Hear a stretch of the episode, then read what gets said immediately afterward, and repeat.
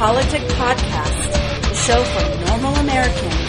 From this undisclosed bunker, here's your host, Tony Reed.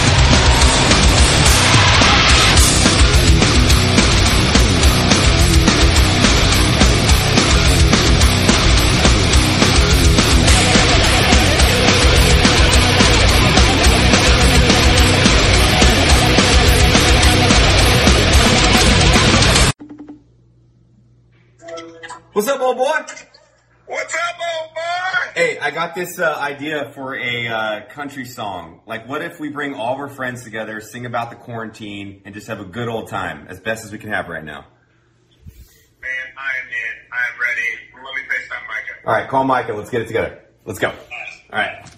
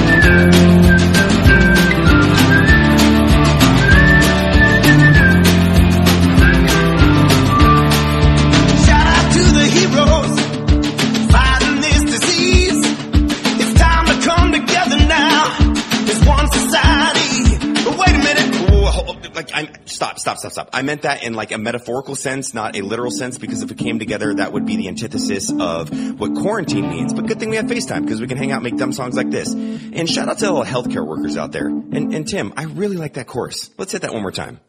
Quarantine, quarantine, drinking whiskey like vaccine. Waving at the neighbors, social distancing. Quarantine, quarantine, wearing Lysol like sunscreen. Quarantine,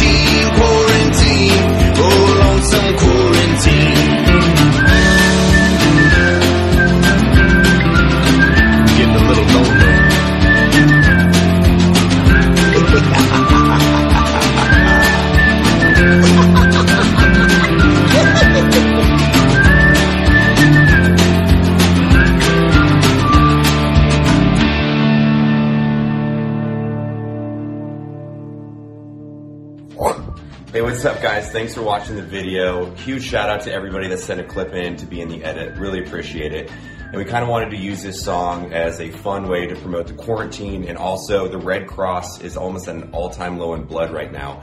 So get out there uh, and support these organizations and nonprofits that are really combating the virus.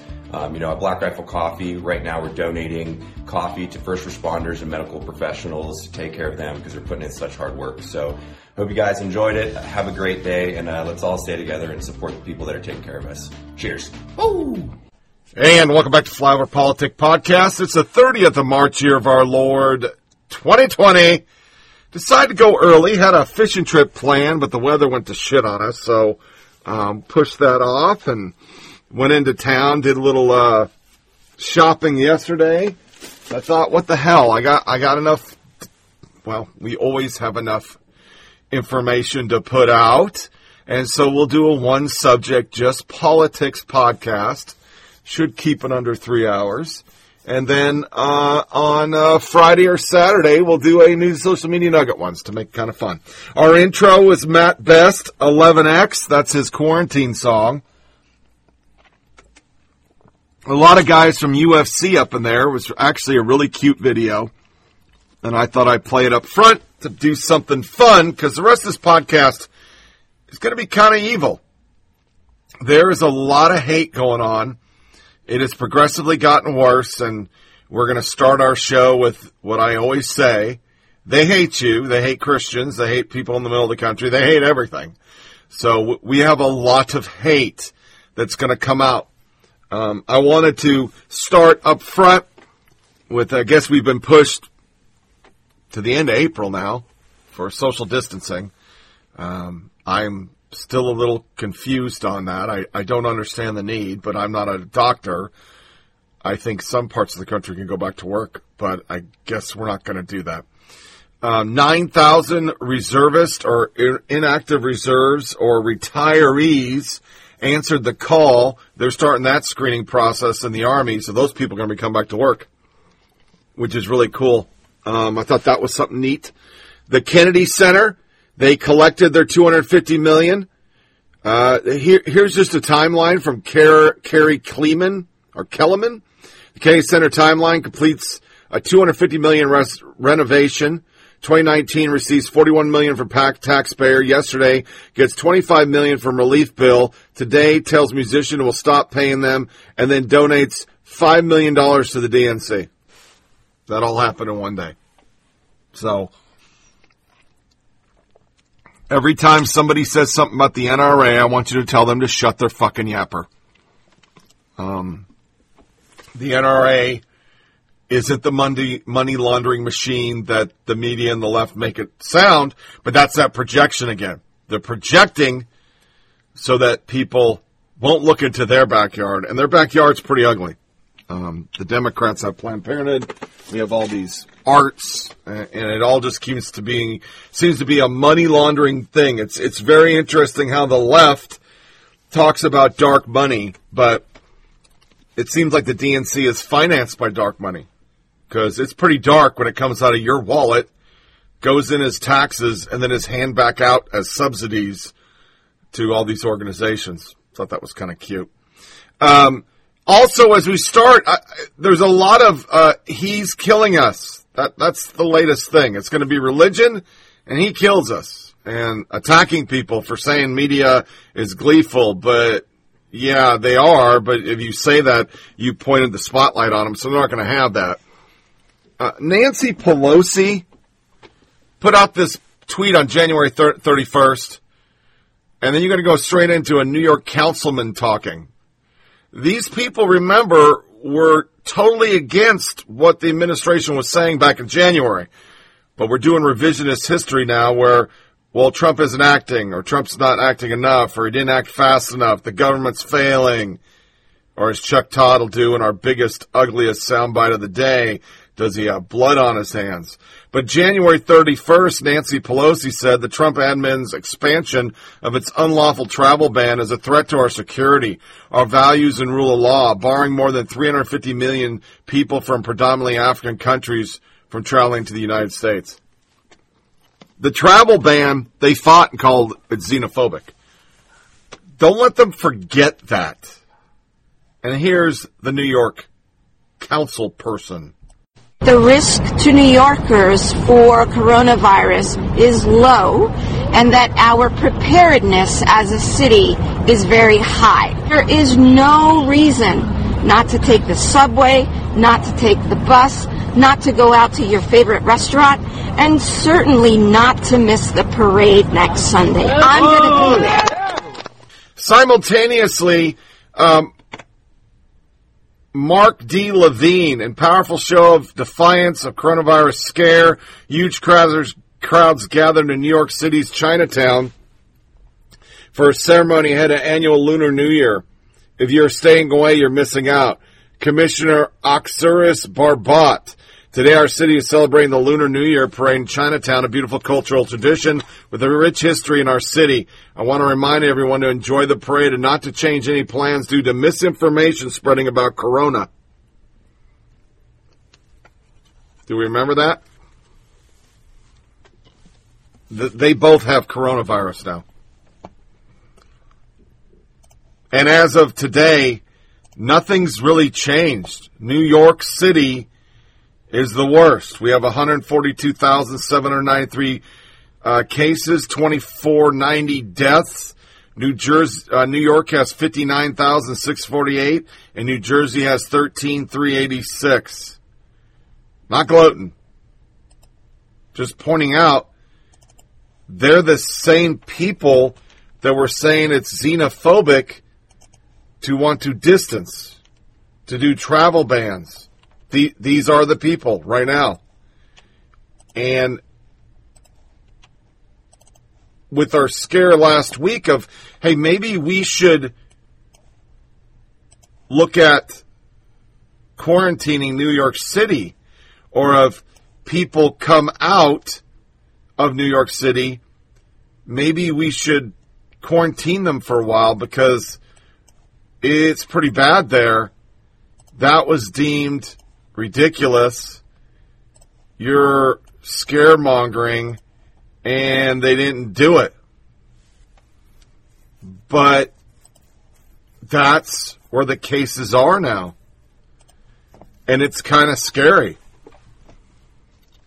Really scary that they're doing nothing. I have a video later on of people in Queens. It's like there's no social distancing. Uh, We went to the lake, as I spoke on the last podcast. I might have seen 10 people total hiking, biking, things like that. They're talking about closing the LBL, Land Between the Lakes, because there's too many people out there. And we have 16 cases now in our county, 16. And it's a retirement home. That's where it was. That's our numbers went from 8 to 16 because the retirement home got it and 8 people got it at once. So it's not even rampant. But where I live, as stated, I went out yesterday and, and I was wearing a, a mask and gloves when we went to Kroger. So was half the people in there. We, we were distancing, we were wearing a mask and gloves, we were disinfecting our hands and the groceries when we brought it in the house. We were taking it seriously, and I don't even live in an area where it is serious. But I'll, I'll play it now. This is a New York park. This this is what they're doing.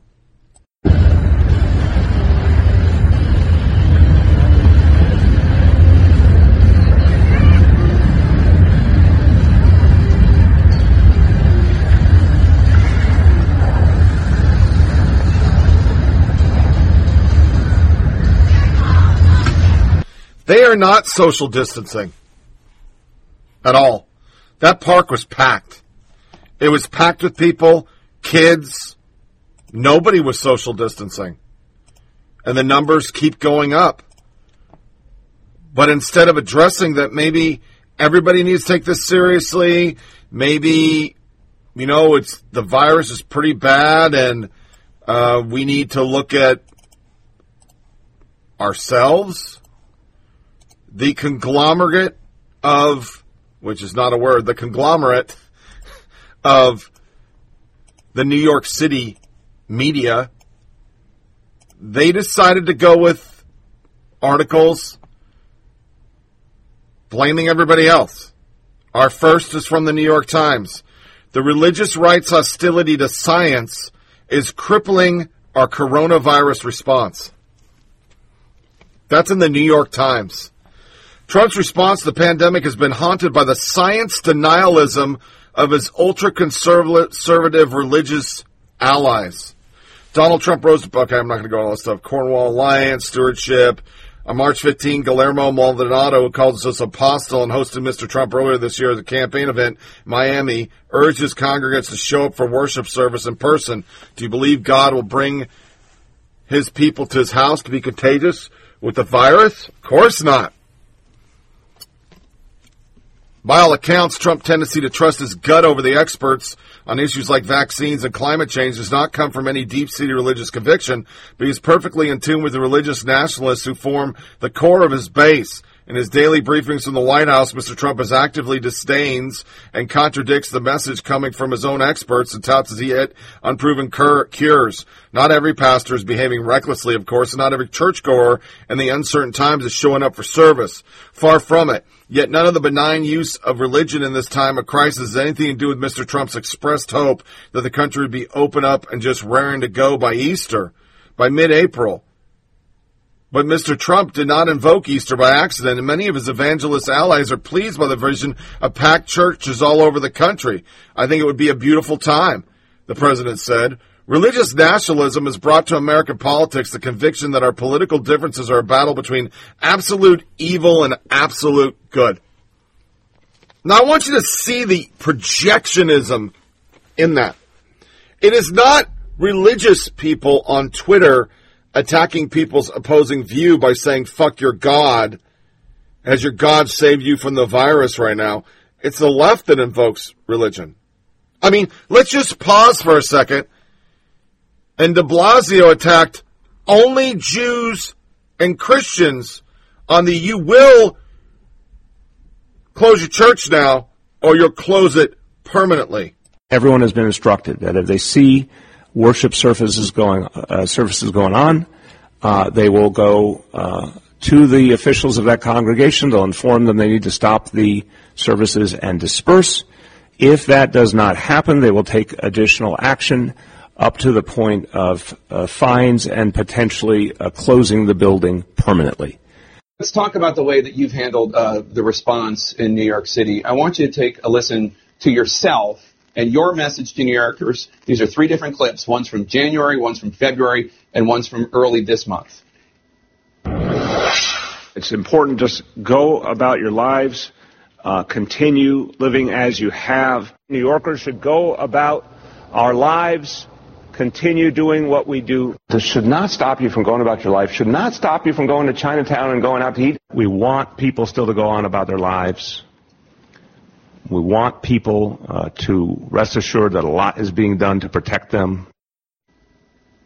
That last clip was from March 13th, just about two weeks ago. In retrospect, is that message, at least in part, to blame for how rapidly the virus has spread across the city? You know, Jake, we should not be focusing, in my view, on anything looking back on any level of government right now. This is just about how we save lives going forward. We all were working, everybody was working with the information we had and trying, of course, to avoid panic.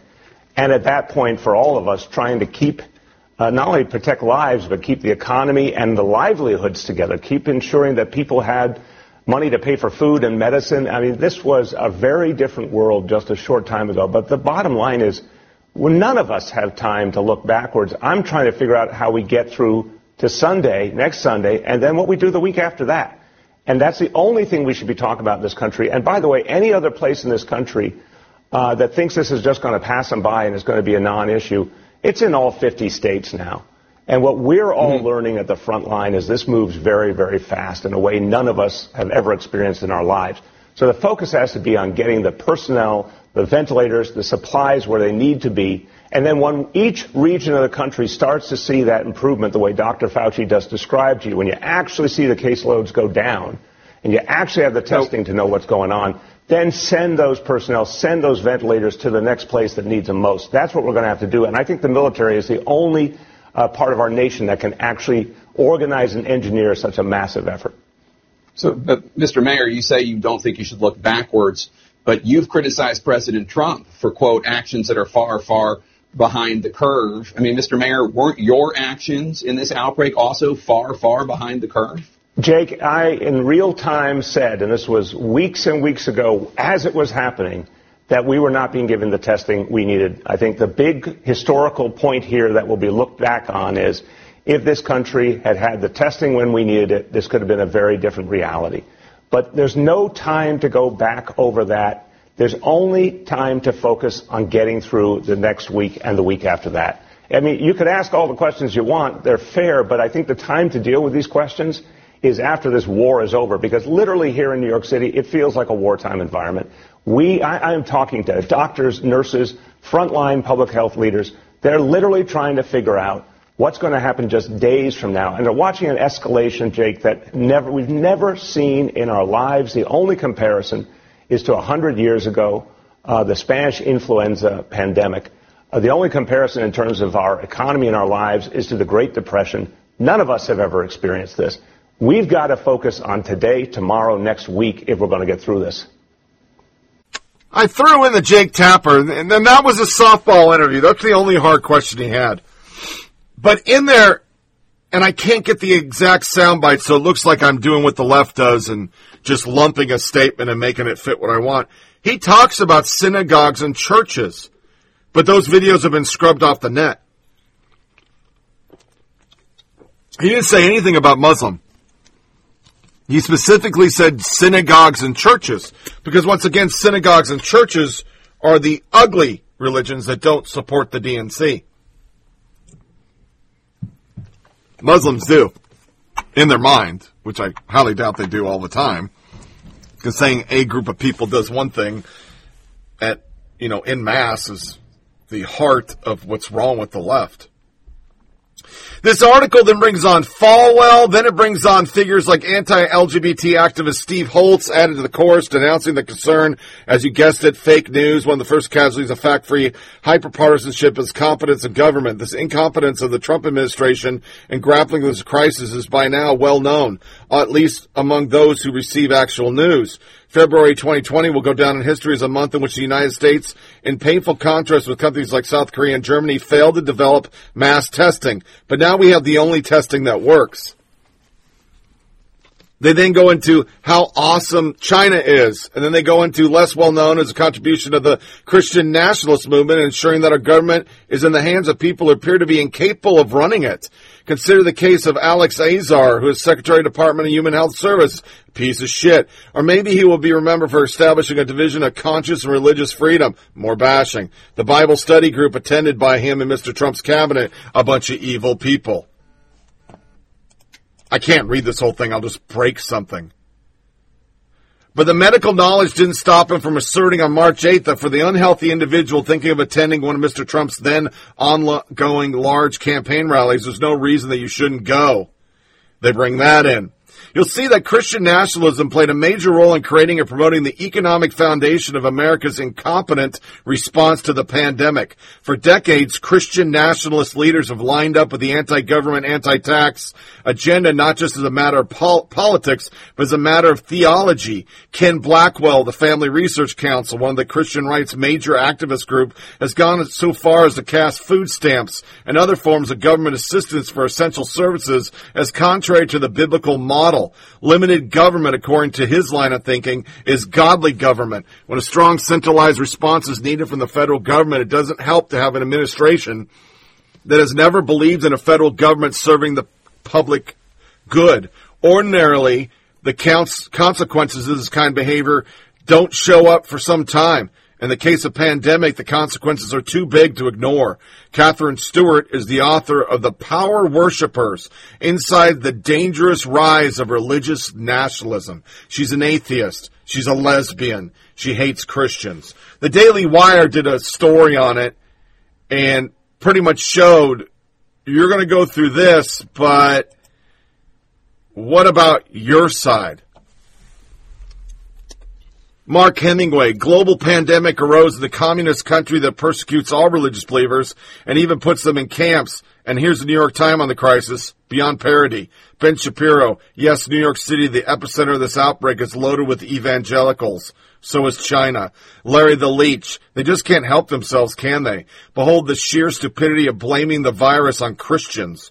Rod Dreher. I have been saying for a couple of weeks now that the overclass is going to find a way to scapegoat religious conservatives, especially white evangelicals, for the virus. Then the New York Times.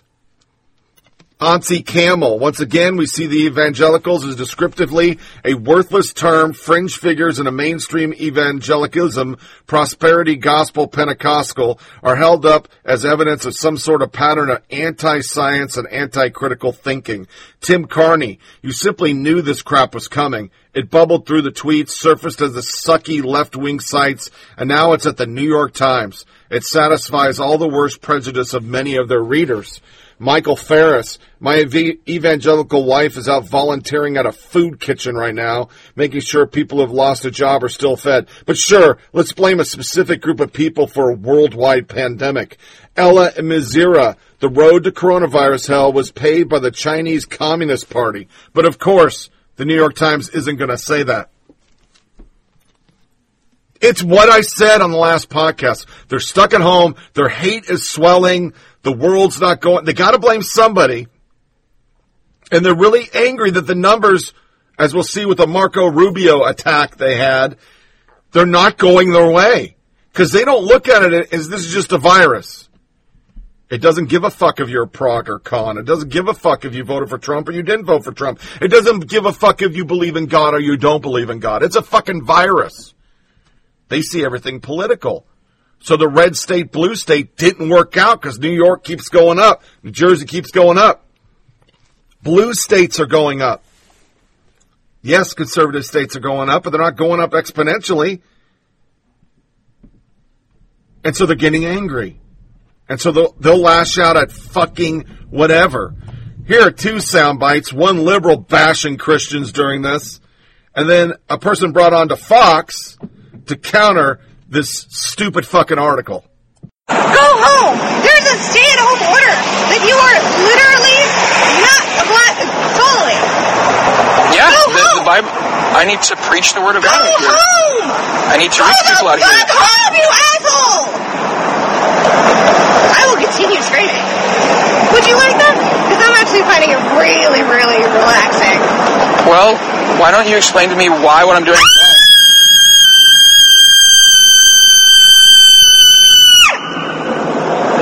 Go the fuck home! Why don't you like what I'm doing? Go the fuck home!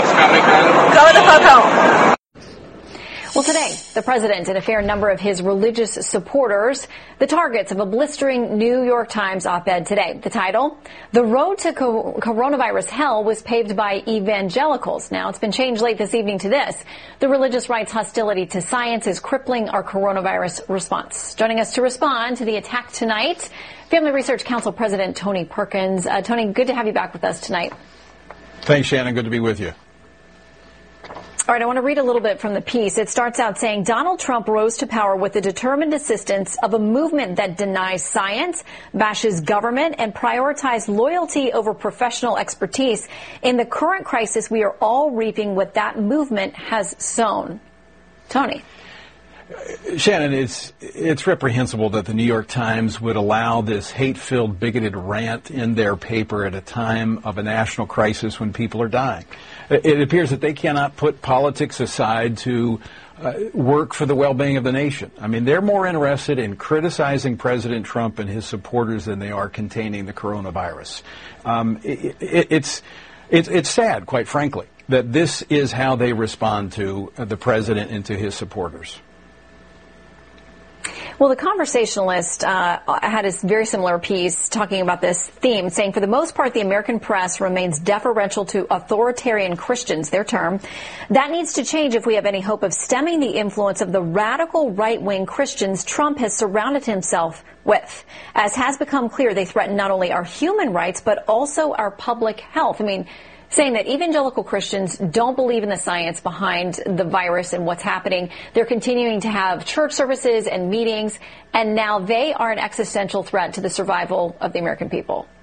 Well, well, Shannon, first off, let's go back and do a little history here. We would not have hospitals in America if it weren't for churches. In fact, in New York City, two of the three top hospitals uh, have their roots in the, the faith community, a Presbyterian and a, a Jewish hospital the, the, people on the left are the ones that have trouble with science. They're the ones that have a problem with the chromosomes that design or that define male and female. Uh, Christians don't have a problem with science. In fact, while they're attacking Christians, it's the Christians that are out there serving the first responders. In fact, many of the first responders are Christians. Like my daughter, who's an evangelical who is working in the hot zone in the ER room, who volunteered to serve and work with the corona patients, the coronavirus patients. So this is just, again, this is the New York Times attacking people of faith. But it's not new, Shannon. We go back to the 1980s when they talked, when the Washington Post talked about how they're uneducated, easily led. This is every time that the, the Christians in this country are influencing the policy, they rant against them. And of course, then the next, gen- the, the next cycle, it'll be that they're dying. They'll, they'll write the obituary.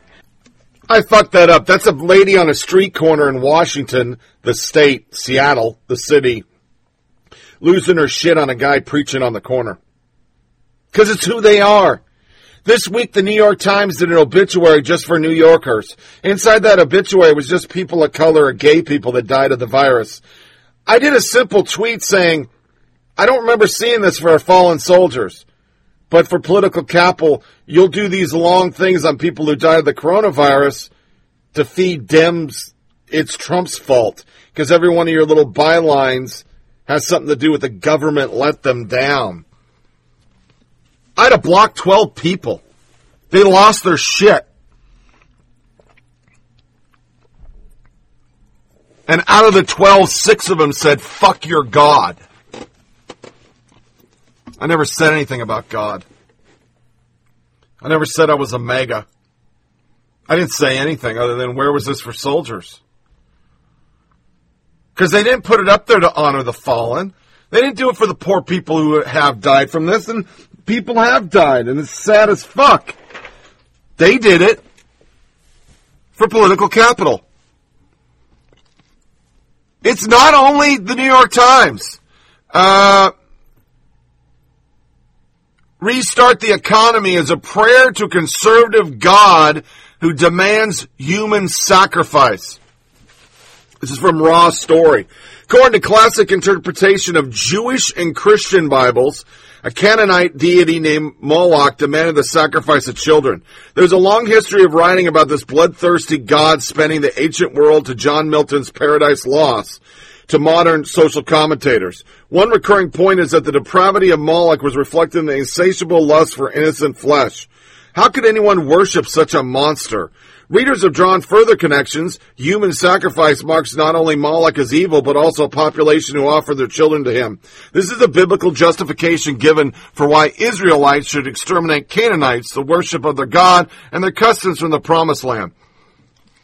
But although the prevalent understanding of Moloch as rapacious, child-consuming God falls short in the minds of many scholars, some deep truth remains. We should absolutely judge a deity by the offerings and piety it demands. Furthermore, what people are willing to sacrifice for their God should likewise be a commentary on their deepest values. Let us call this an ethics of religious responsibility. We are responsible for the deities we follow.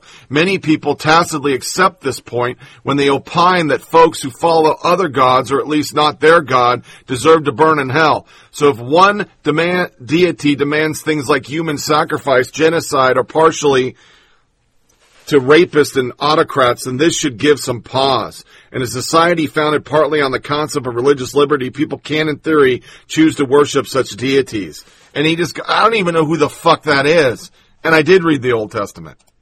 I don't know that. But it's everywhere. How's your God doing now? Has your God saved you? Yeah. What does God have to do with this? Nobody's bringing God out. The only religious thing Trump says is God bless America, which every president's ever said. That's been a president since I've been alive. but, you know, they have to blame somebody. They got their stimulus they wanted, supplies are going, people are building ventilators. I mean, let's just stay on New York City. We have spent weeks of de Blasio and Cuomo attacking Trump, and then he started backing off and being a little more professional. And then a local journalist finally corners de Blasio on the ventilators. Were there ventilators found in a storage facility uh, or something that the president is claiming that there were ventilators found or that they need to be distributed? Is there any truth Yeah. to that? That is uh, that is incorrect and grossly uninformed.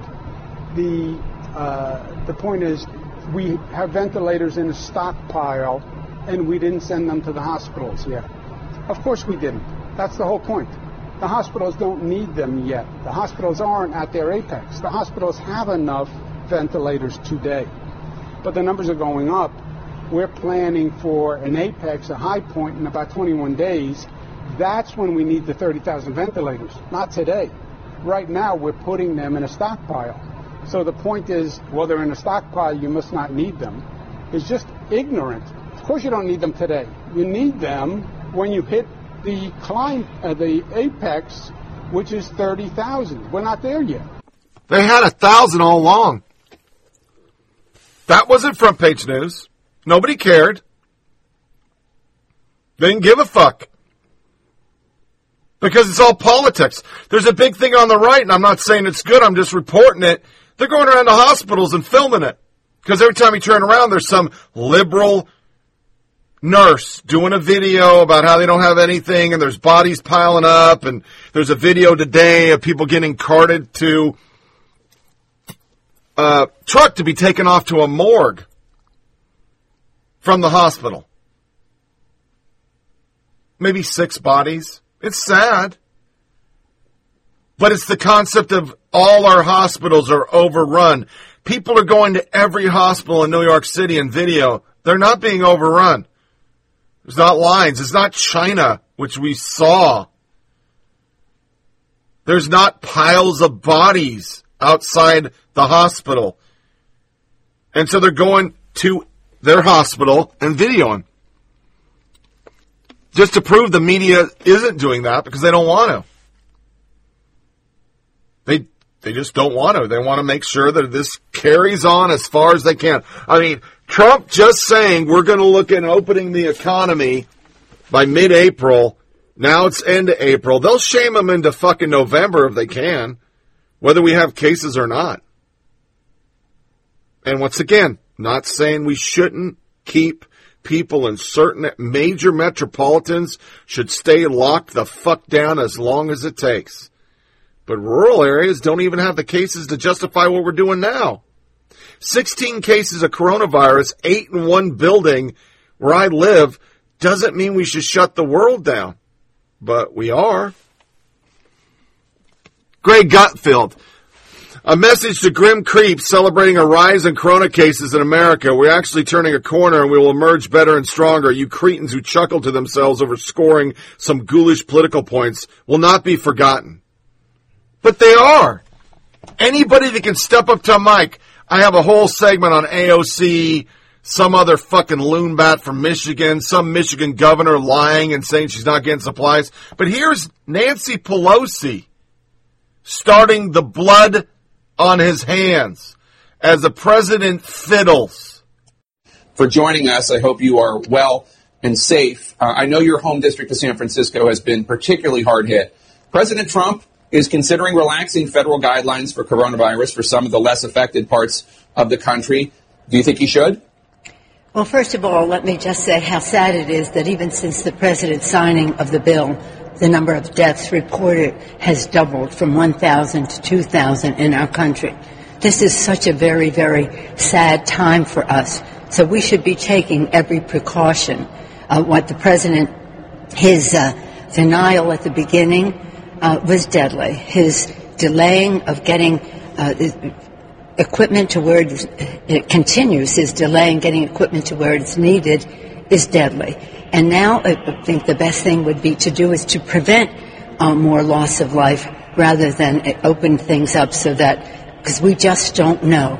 We have to have testing, testing, testing. That's what we said from the start before we can evaluate uh, what the, the, the uh, nature of it is in some of these other regions as well. I don't know what the purpose of that is. I don't know what the scientists are saying to him. I don't know what the scientists said to him. When did the president know about this? And what did he know? What did he know and when did he know it? That's for an after action review. But as the president fiddles, people are dying. And we have to, we just have to take every precaution. So when he started to talk about banning travel, you guys called him xenophobic and fought it. You've done every investigation possible, and basically she's hinting there they're going to investigate the president after this. Because, yeah. That makes sense. Another impeachment, because it's his fault. It's a virus. Didn't do it for H1N1, didn't do it for SARS, didn't do it for MERS. We didn't do it for any uh, anything under Obama, but we're going to blame the President of the United States. Just going to blame the President of the United States because it's his fault. We're not going to say local people. We're not going to say why don't hospitals don't they have a stockpile of stuff like this? We're not going to talk about the local people like fucking De Blasio and and Cuomo lying they don't have ventilators and they have thousands sitting there and the reason why they're sitting there is because they don't need them. But they're making the political points by saying we don't have enough ventilators. We're not going to talk about any of that. We're just going to say, and once again, not a Trumper. Not a Trumper. But that's some fucked up shit. No pushback. Uh, Tapper didn't push anybody back. Chuck Todd instigated later in our show. The, the media is also, fuck it. Fuck Trump. Let's get all the points we can because as we'll see in a bit, the polls are good and we got to keep knocking them down and not showing the briefing didn't work because people are still just going to watch a briefing on Fox because they want the briefing. So here's Hollywood. We'll cover some Hollywood stuff, do a long soundbite of just the media doing any angle they can for our music bumper today. Here, here's what's been on TV. From Jimmy Kimmel yelling from his home at racist Trump to shut up to Cher, condemning the president as a liar and a murderer, the following are the most obnoxious examples of celebrity spooing. Jimmy roasts races Trump from his home. Trump, meanwhile, is a catchy little nickname for the coronavirus. He now calls it the Chinese virus every chance he gets because, you know, they say a great way to prevent a virus from spreading is to name it something racist. That way, people keep it on the down low. I don't know why he does this. Actually, I do know why he does it. It's to deflect blame away from him. It's like when we started calling Eric and Don Jr. the Ivana kids. We are right now, we are basically living through a disaster movie in which the president is Gary Busey. There's like 30 from him. Uh, Westworld actor Jeffrey Wright condemning Trump for using the C word like the dead give a fuck about his racist red meat idiocy, beshitted racist brand man, game show host, worthless like a scrotal cyst. Not reading Cher. Rob Reiner, we'll get through this, but unfortunately not with the help of the president. for he must be removed from public square and like a competent F- experts take over. At Jason Alexander, there's never been a good reason to listen to respect anything this man says, but this would be the worst time to start. Please aid your social distancing by keeping him and his mouth as far away from you. Save lies and glor- ignore Trump. Bradley Whitford. Um, Samantha Bee Trump wants to open up the nation by Easter because it clearly observes Christian holidays. For example, he gave up your grandparents for Lent. Yeah, he killed your grandparents. Um, Fran Drescher. Capitalism is to blame. I agree. Capitalism has become another word for ruling class elite. When profit is at the expense of all things of true value, we got a problem. You're rich, Fran. Shut the fuck up. Ron Perlman. Probably the most fascinating thing about this uniquely cretinous being is that he has dismantled civilization with every breath he takes. As he's called to reckoning by every thinking, feeling human worldwide, he seems like he's doing just fine. Rapper Ice Cube. They still haven't got to arrest the president. That's what I do. Man, I can't wait to see that man in cuffs. Bob Geldof. Trump will reduce the American public to a state of infantilism and pluto- plutocracy, plutocracy run by the very few, very wealthy to its own ends. We're looking at something exactly like the fall of the Roman Empire. Mm. Hmm Joss Whedon, Republican Party, treasonous, poisonous, murderous, racist, misogynist. Democratic Party, struggling to do their best to help people, misogynist. At the end of the day, that's how they beat us. The secret ingredient, we have never confronted Americans' basic mistrust of women. Then we got Kathy, Kathy Griffin from last time. She lied. She had an abdominal infection. There was nothing wrong with them. There's nothing wrong with her. Ridley Str- Scott blasts nutcase Trump, praises Governor Cuomo, calls CNN the best. That's all I need to say. And then we get in the polls. Steph- Stephanie Grisham, ABC 55 approval, POTUS management of the crisis. The Hill 61% agree POTUS has taken a strong measures to slow or stop the spread. 66 are confident federal government's ability to handle the outbreak. CBS, 53% say POTUS is doing a good job of handling the outbreak. Ana Navarro, a conservative supposedly. Who are these 51% of America who approve of the way this lying, narcissist, science denying, petty, partisan, infantile, intellectual wasteland, lame excuse for a president with the vocabulary of a four year old, apologies to four year olds, is handling this crisis? Really? There's my theory. She's angry. She's at the house. She hasn't been able to spoo on CNN every day.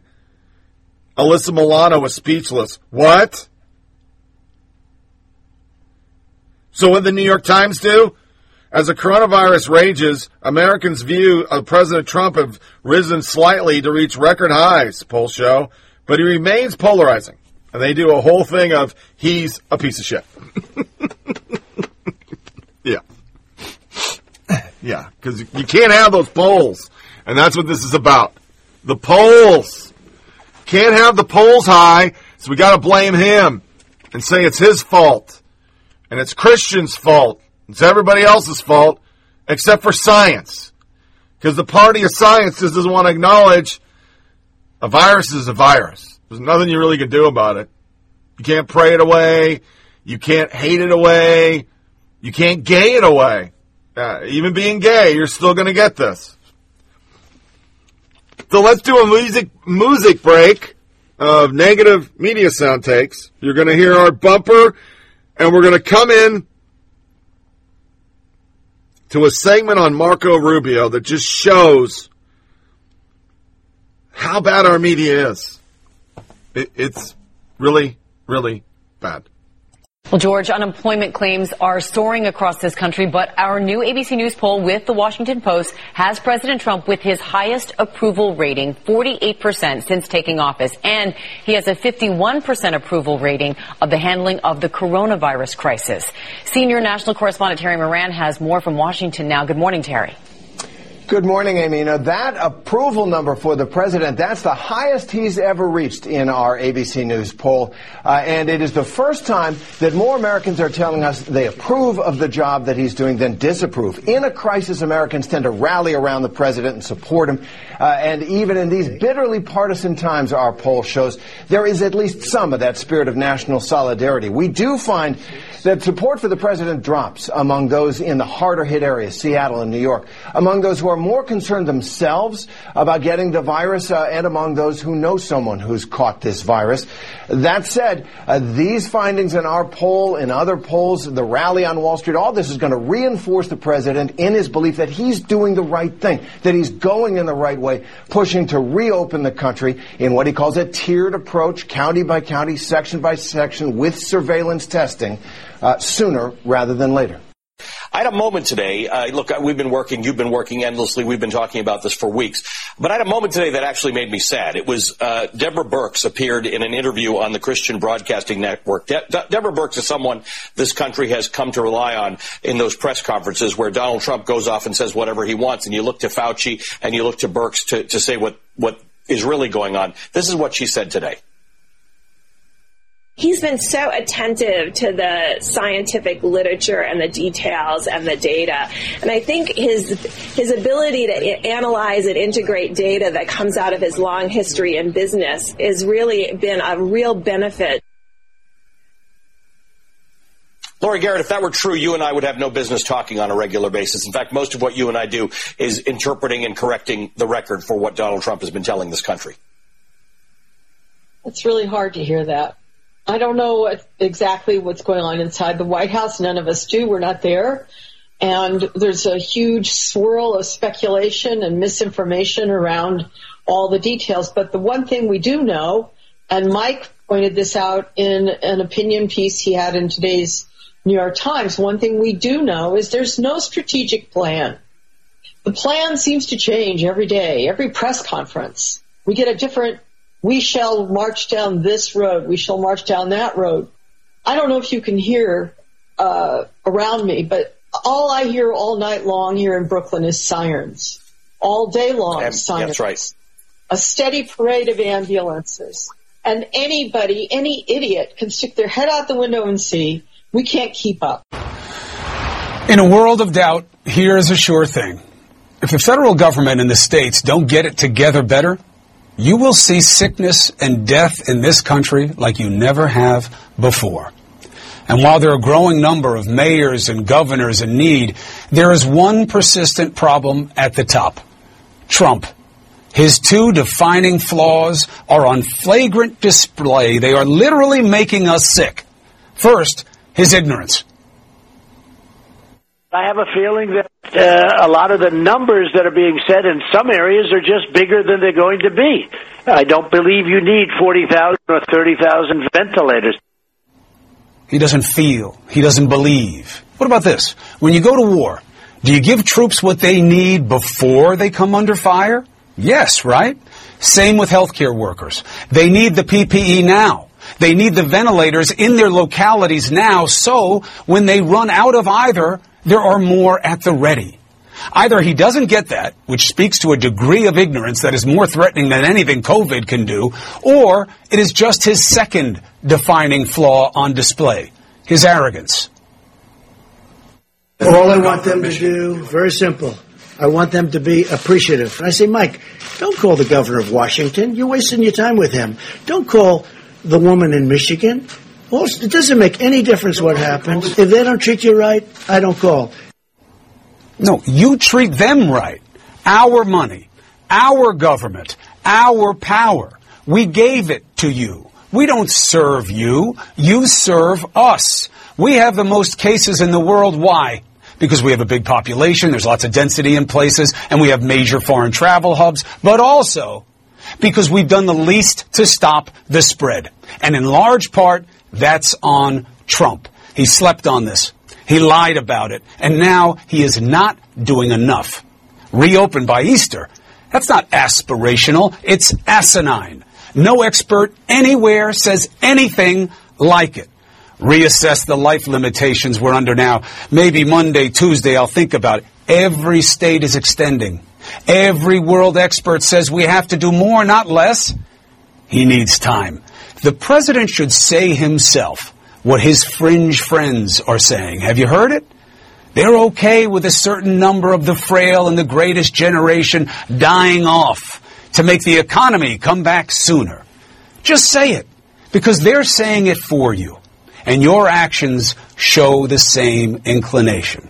Today, he uses his power with just one company, but then he says maybe he'll back out. Then he says, I'm not sure. States are competing with one another for PPE. Prices are popping at a thousand percent. Why?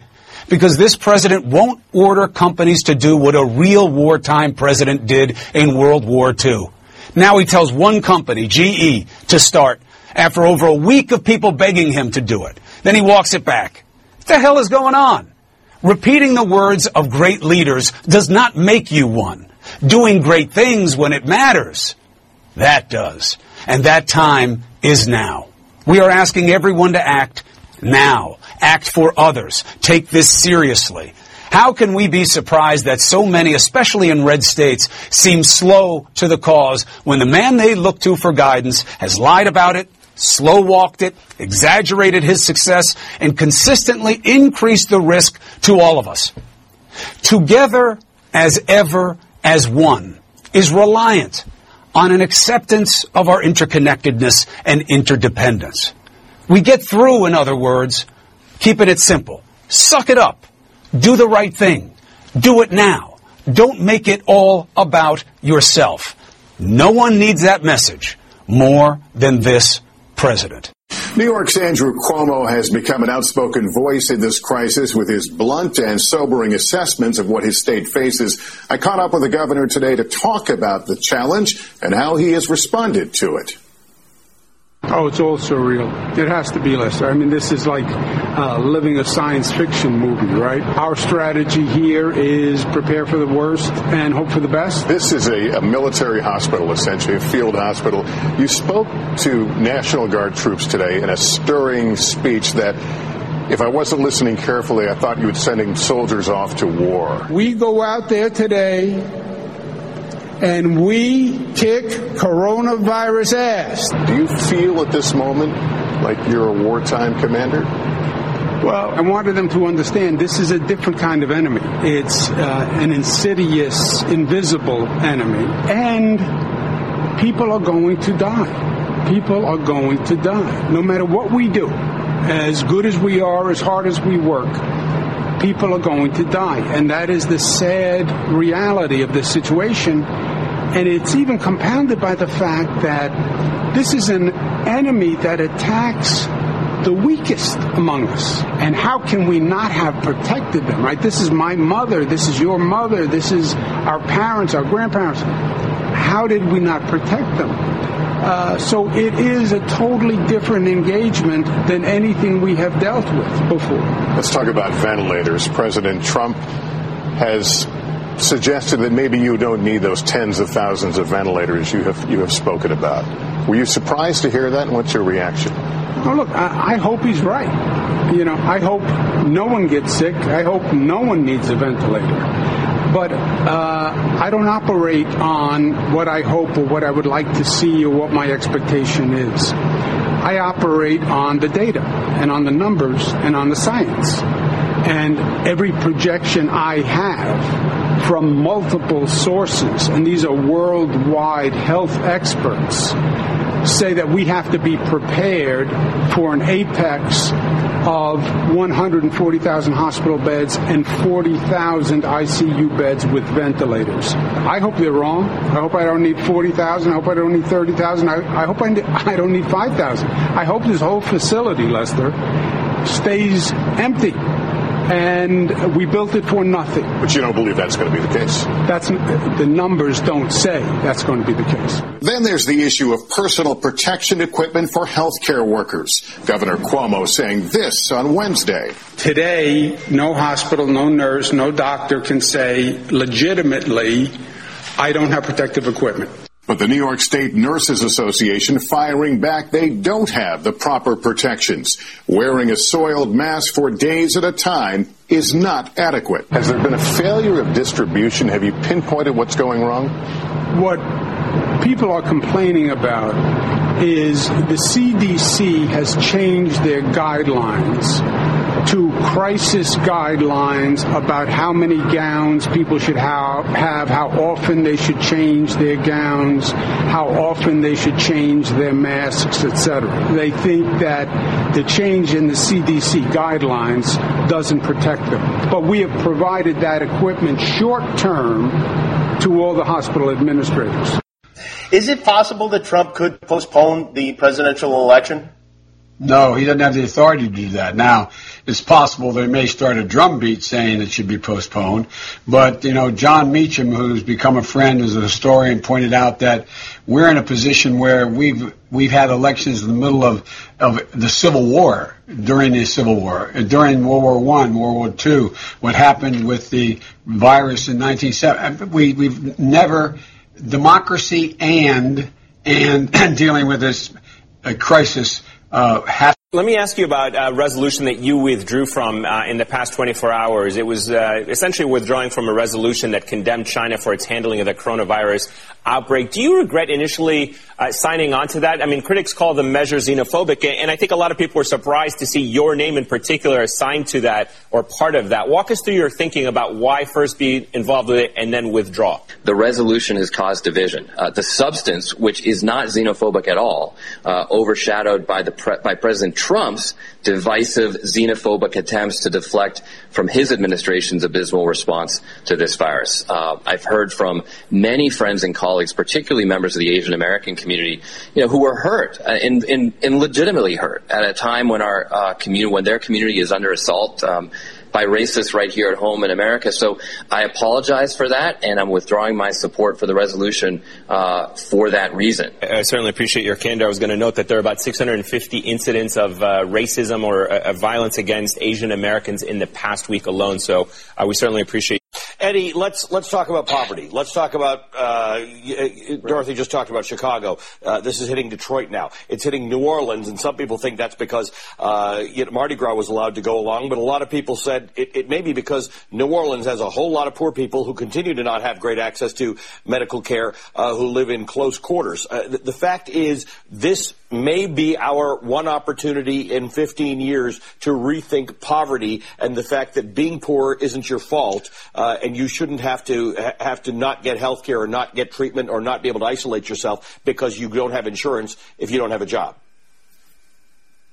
You know, Ali, that's that's absolutely right. Look, there are 41 million Americans who live below the federal federal poverty level. There are 143 million Americans who are income insecure. That is, that is, they're either poor or low income. And so we know that poverty and inequality are multipliers, right, for the transmission and in some ways for the mortality of everyone, right? And so part of what we have to do is begin to challenge the way in which we have framed poverty in this country. In the last segment, you talked about for 40 years, we have had a discourse or an ideology that has in some ways demonized big government. But for 40 years, we've also had an ideology, Ali, that has demonized poor people. When we go back to Ronald Reagan's uh, uh, uh, uh, presidency, we know that poverty increased by 2.2 million Americans during his first year. We know he attacked uh, mm-hmm. welfare. We know he attacked food stamps. We have an, we know very clearly the rhetoric around poor people, that poor people are poor because they aren't doing what they're supposed to do. And we've seen over the course of these decades a systematic further marginalization of the most vulnerable. So part of what we need, and we saw this, we heard this with Dr. King in 1967, and we hear it with Reverend Barber and, and, and, and the Poor People's Campaign today, is that we need a transvaluation of values. We need to change how we think of the common good. Uh, otherwise, we're going to see disaster capitalism. We're going to see those folks who have already experienced the disaster of American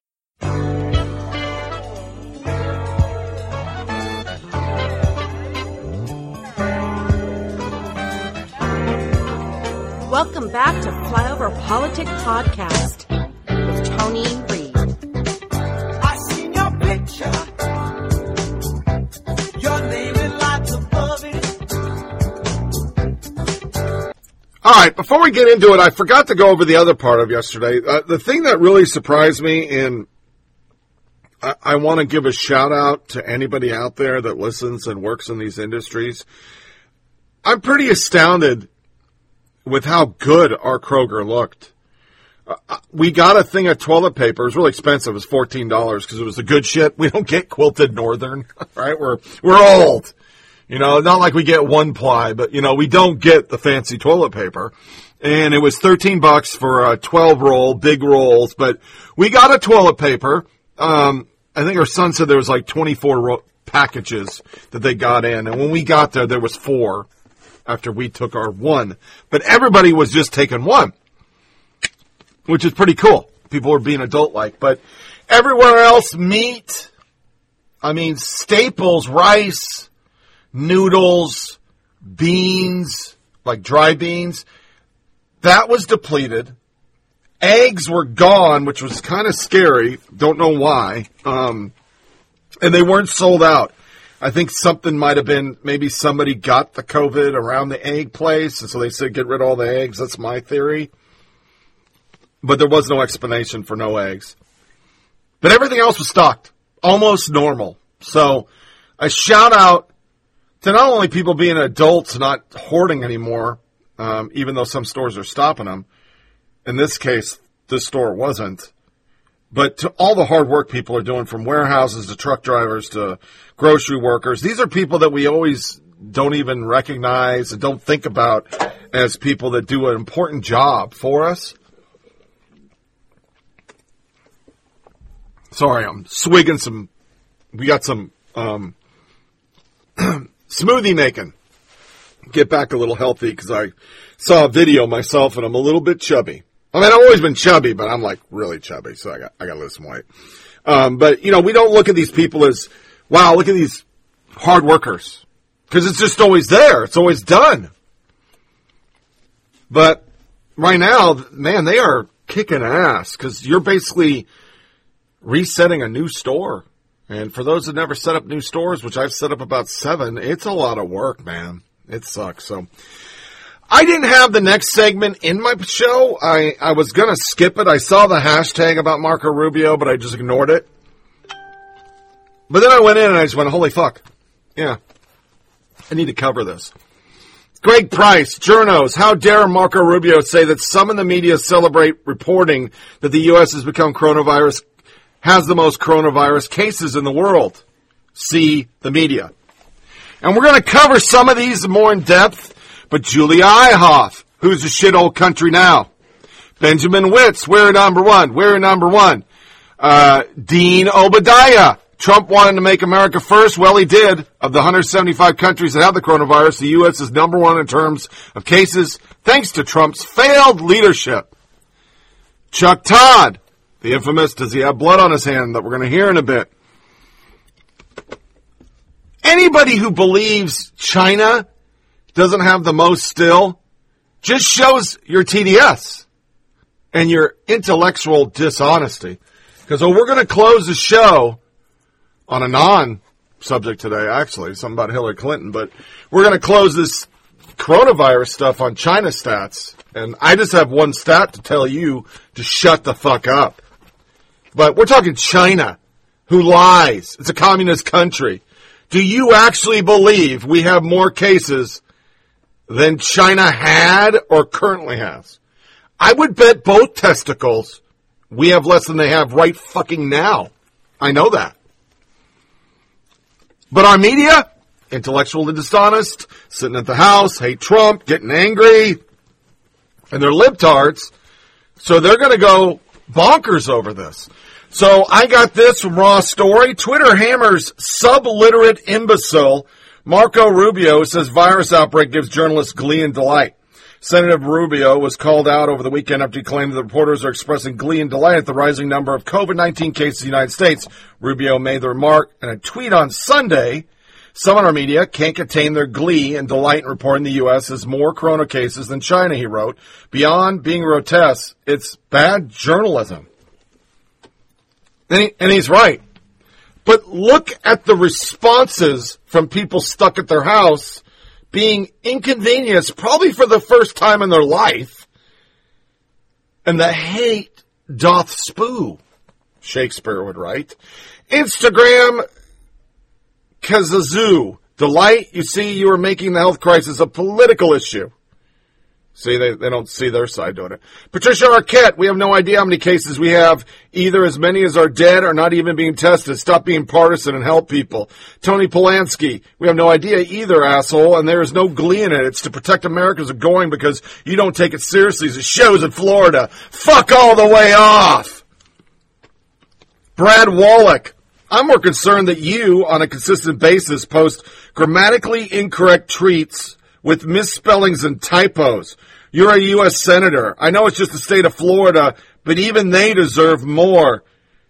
Do you know if he had a D behind his name, that would be racist as fuck? He's a person of color, Brad Wallach. Michelle Goldberg, journalists are concentrated in cities that are being ravaged by a plague that could have been better contained with a competent president. You're lonely and scared and reporting while homeschooling your kids. No one feels glee or delight. Some of us feel white hot rage. Let's break it down for a second. You have spent four years building in your head that Donald Trump is Satan and a big crisis will come and he'll kill us all.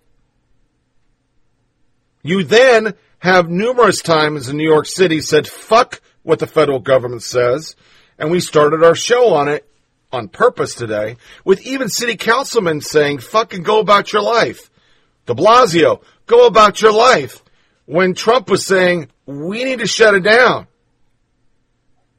You have invariably always relied on your local leaders. You say we shouldn't have a national briefing and we should just be listening to Cuomo, who lied about respirators or ventilators, excuse me, and now we see won't do lockdowns, won't enforce social distancing, and why I played the park. So how is it Trump's fault? I mean, I could understand if you go four years without saying he's incompetent, investigating everything, and don't believe a fucking thing he says, and blah, blah, blah. You've spent your time undermining him so nobody will listen to him, but now you expect him to save us in a crisis. Really? Yeah, your partisanship showing. Carter Gaddis, you need to stop. This is borderline Soviet crap. You know absolutely nothing about journalism. For you to say this shows either you want to destroy one of the foundational institutes of our democracy or you're simply know nothing fool. Both could be true. Fuck you. Why do they always say they're the foundation? If they were the foundation, one of our last segments today is about Biden's Me Too. We'd hear that. It's this lady's been approached by nobody. Nobody's approached her. We know about the Hillary segment we're going to do today. We'd have a media that would actually be doing investigative journalism to find out the big point I'm going to make about China, China today. They don't, they, you're not the foundation. You're fucking hacktivists. Your sole purpose is to get the Democratic Party elected and to push progressive fucking causes. That's what you're there for. You vote 99% Democrat. Want to hear a shaker here, folks? As a soldier, I didn't have any politics. I voted. But if I was a journalist, I wouldn't even vote. Because I'm not supposed to. If I was a political journalist, not supposed to have a party. Supposed to be objective. You guys wouldn't know objective is if it fucking hits you in the ass. Carter Gaddis, God, you're a disgrace. Patricia Arquette again, explain this to God. There you go, got the God in. Florida receives 200 of the 200% of the supplies they asked for. California received 170 broken ventilators. Oh, so it's Florida's fault. Benjamin Dreyer, you're a subliterate buffoon. Yeah, that's racist. Marquisa Cabas. Remember, these are all blue checks. These are all journalists. No one is delighted that our numbers are skyrocketing. We're trapped in our fucking homes. Frontline workers are at enormous risk. The numbers are simply proof of your president's malfeasance. Okay. Zara Amin, truly never feel more shame and embarrassment for being a Floridian the moments I'm reminded Marco Rubio is a senator. Molly Knight, big time name one. Glean Delight, every journalist I know is terrified about being laid off. People are dying. You had a chance to remove Trump from office in January and look the other way, even though you know he's corrupt and incompetent. Now look where we are. oh, okay. So that's a journalist's answer. You didn't impeach him. That's why we're here. Okay. Jimmy to the O. You are an imbecile. Nobody is taking Glean except you and the rest of the garbage. Leslie Abervon, stop it. You're lowering yourself to the abyss in which Trump is. Waiting on the world to change. This is a self-serving presumption. There is no glee. Just a duty to inform for the readers. There's anger over politicians who continue to deflect. This is grotesque. That is bad leadership. Our country needs better. You're awful on so many levels, John Marshall says. Daddy files. You're mad at the media for reporting the number of cases in the U.S. compared to other countries? That's the media's job. Oliver Willis, your president is killing us. That's a journalist. Thor Benson, first of all, no one's gleeful or delightful. Second of all, maybe you should be working instead of tweeting childish shit. Chen Weihua, even amid such a horrible crisis in the U.S. and Florida, Rubio still chose to smear China because she's a Chinese propagandist. Eli Penovich, literally no journalist is doing this. Florida needs actions, not words. Florida needs masks and respirators. Florida needs ventilators. Florida needs shelter in place three to four weeks to survive this. Many thousands will die without immediate action. Alyssa Wynn Scott, oh, shut up.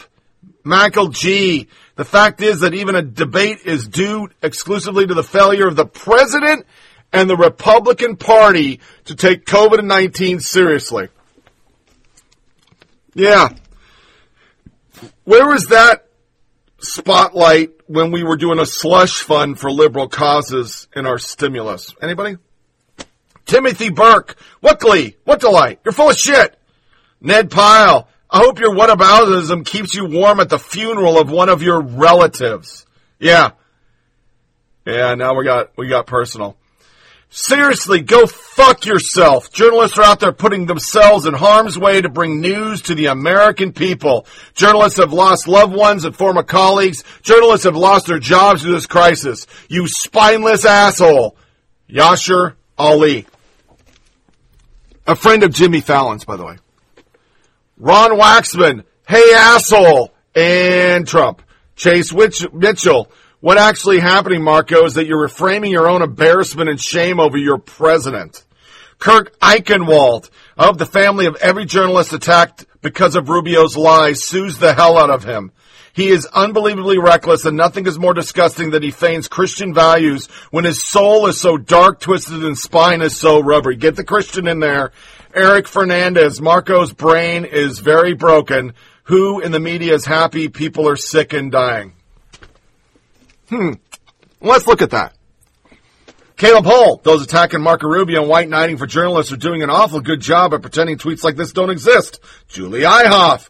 Who's the shithole country now? Chris Hayes. We are quite literally doing a worse job of containing the virus than any country on earth. Jim Acosta double dipped. He double tapped this because he was jerking off so hard. The U.S. passed China, a country four times larger in population, after retweeting his original CNN, the United States now has more coronavirus cases reported than any country in the world. With glee, they say. Greg Price, Journos. How dare Marco Rubio say the same media celebrate reporting the U.S. and most coronavirus cases in the world. Same media, and he does all those and some more. Frank Fleming.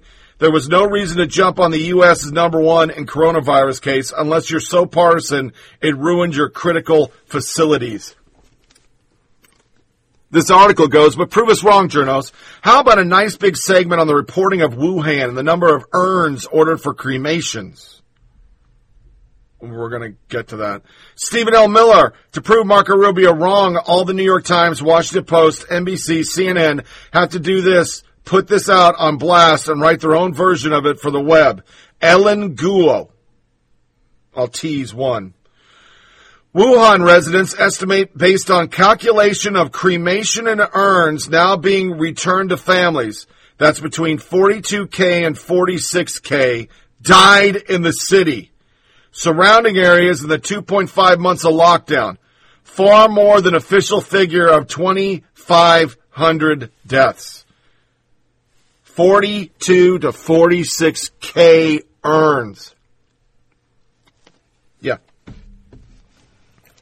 But our media just reports whatever China says. I mean, China wouldn't lie. And if they did, we don't care because Trump. Occupy Democrats takes us to our next hate filled fucking left. Got nothing better to do but be evil. Post Facebook memes asking GOP senators to die.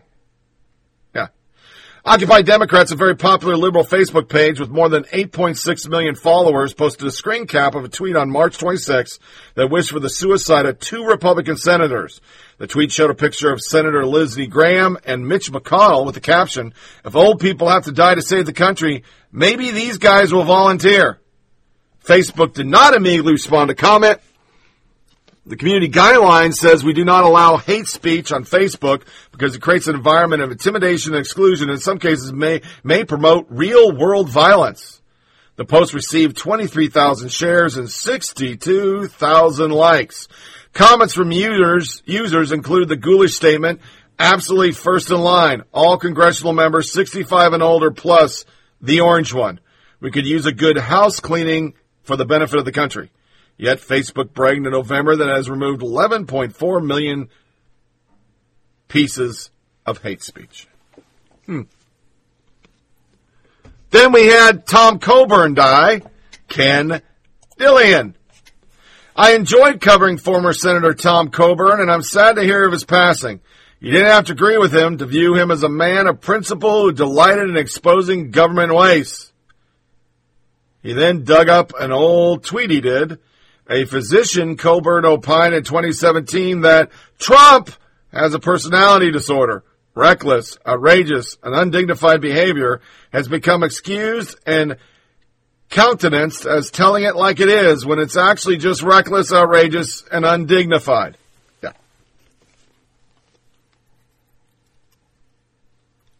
You got the Julie Ioffe. Who's the shithole country now? Ioffe's nasty rhetoric ignored one salient fact. Despite the vast number of cases of coronavirus in the United States, the percentage of mortality is far less than any other country in the world. Katie Pavlich replying to her, if you needed any more evidence that these people hate America, Arthur Schwartz, the left and their media partners are rooting for the virus, waiting for the death to America chance. Pete Hegseth, this is precisely how the so-called elite media feel about our country. Josh Hammer, the Chinese Communist Party, thank you for your propaganda. Educating Hillbilly. In World War II, Japan had to take a Japanese American out of the USA to broadcast propaganda. Today, our media does it for China for free. Yeah. In 2018, Ioffe was previously fired from Politico after suggesting President Trump was fucking his daughter. Claimed on CNN the lead with Jake Tapper that President Trump had radicalized so many people that ISIS ever could wish for. Then her tree of life. Then don't wish me Merry Christmas. I'm a Jew. Yeah. She's a, she's a, she's a gem. I don't know how you employ somebody like that. But oh no, we got more. CNN, White House correspondent Kate Bennett, Melania Trump put out a tweet about social distancing. After days of benign tweets, retweets, suggesting ideas or things to do at the home, FLOTUS tweets acknowledgement and thanks to those of the front line battling coronavirus. Fact check, false. Was it just too hard for you to scroll back a couple weeks? Were you just too lazy? Didn't care enough about being truthful? Or were you being deliberately dishonest and malicious since you're CNN? I guess the latter. And that's not true. She had done it. Palmer report. This is a liberal think tank, like a Daily Wire, but evil. Trump genocide trends as Donald Trump confesses to mass murder of Americans. Yeah, that's a fucking article. Yesterday, Donald Trump went on live national television and confessed to the felony crime of mass murder when he admitted that he's letting people die in Michigan and Washington because he doesn't like their governors. Now Trump's being accused of another crime, genocide against the American people.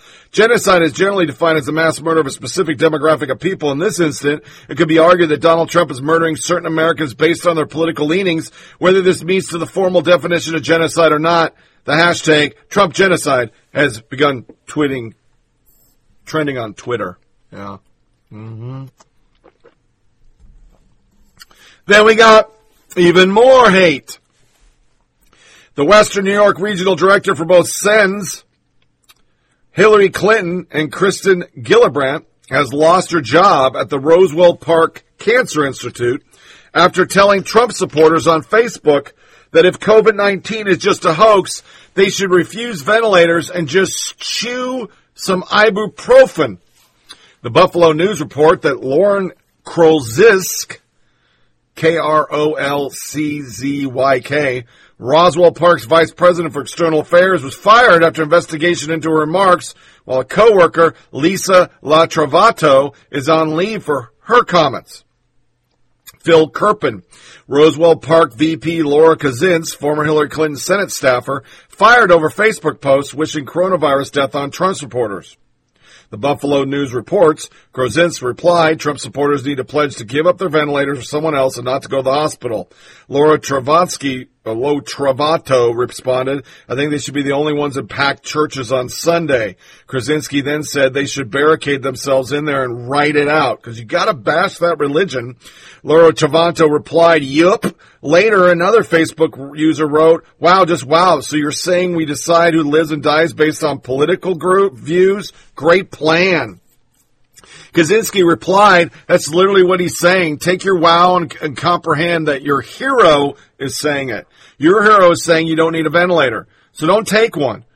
Also, don't cash your stimulus check. It's all a hoax. Choose some ibuprofen and be on your way. It's print screened. It's all real. Yeah. It literally started. Well, I'll read the read watch the Ukraine horse, Michael Caputo. Congratulations, taxpayer. We all pay former Hillary Clinton staffer Laura Kazin's 226,850 annual at Roswell Park as a senior executive spokesperson where she posts publicly on Facebook during the weekdays about ways to, she can assure Trump voters get COVID. David McKinley II. Here are the Workday public Facebook posts made by Roswell Park senior executive Kazin's former Hillary Clinton advisor on how to assure Trump voters get COVID-19. Do you notice all these people that saying we need to take care of all these people and it's so important, working useless goddamn political jobs, making more than you and I put together? I mean, 226,000 a year and you can't put put your politics aside for a second? Really? So it went on this thread, vote Trump, Lauren Krasinski. White House balks at a billion dollar price tag for General Motors, Ventec to produce ventilators. This is when they were pushing they're not making it. Then he made them make it. Lisa Travanto, but will waste more than that on a wall and space force. Kaczynski. Trump supporters need to pledge to not have a ventilator for someone else and not to go to the hospital. I think they should be the ones packed in church. They should barricade themselves in there. Yup. And they should chew an ibuprofen. It's all there. And it's odd just how three days ago, Roswell Park head Don Candace was on YouTube directing public not to post inflammatory information on social media. Good article. It was there, but they, they didn't follow it. Just one of many. Actress Lori Petty. Republicans are death squad for supporting murderous Trump. Actress Lori Petty declared Saturday morning that Republican lawmakers become a death squad because of their continued support of Trump. The orange is the new black star suggested on social media that if Republican lawmakers remove Trump from office, they would become heroes in the eyes of Democratic opponents.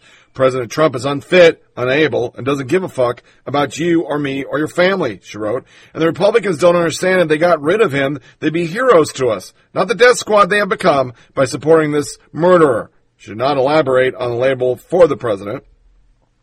Petty reposted this message with minor variations twice, not realizing one of the idiosyncrasies of Twitter. By tagging the president's account at the beginning of the post, this kept the tweet from appearing on her timeline directly, which she interpreted as censorship. In a post she has since deleted, Trump is unfit, able, blah, blah, blah, and the Republicans don't, blah, blah, blah. The message was ultimately deleted before apparently realizing the real person for her messages decreased visibility. She shared a clean version that would be more visible. However, the lack of profanity did not affect anything. The difference was she did not take the president at the start. The 56 year old actress is best known for a role in 1990 film Point Break, A League of Her Own, and Tank Girl. And that hurts. They just fucking hurt! Because I used to like her.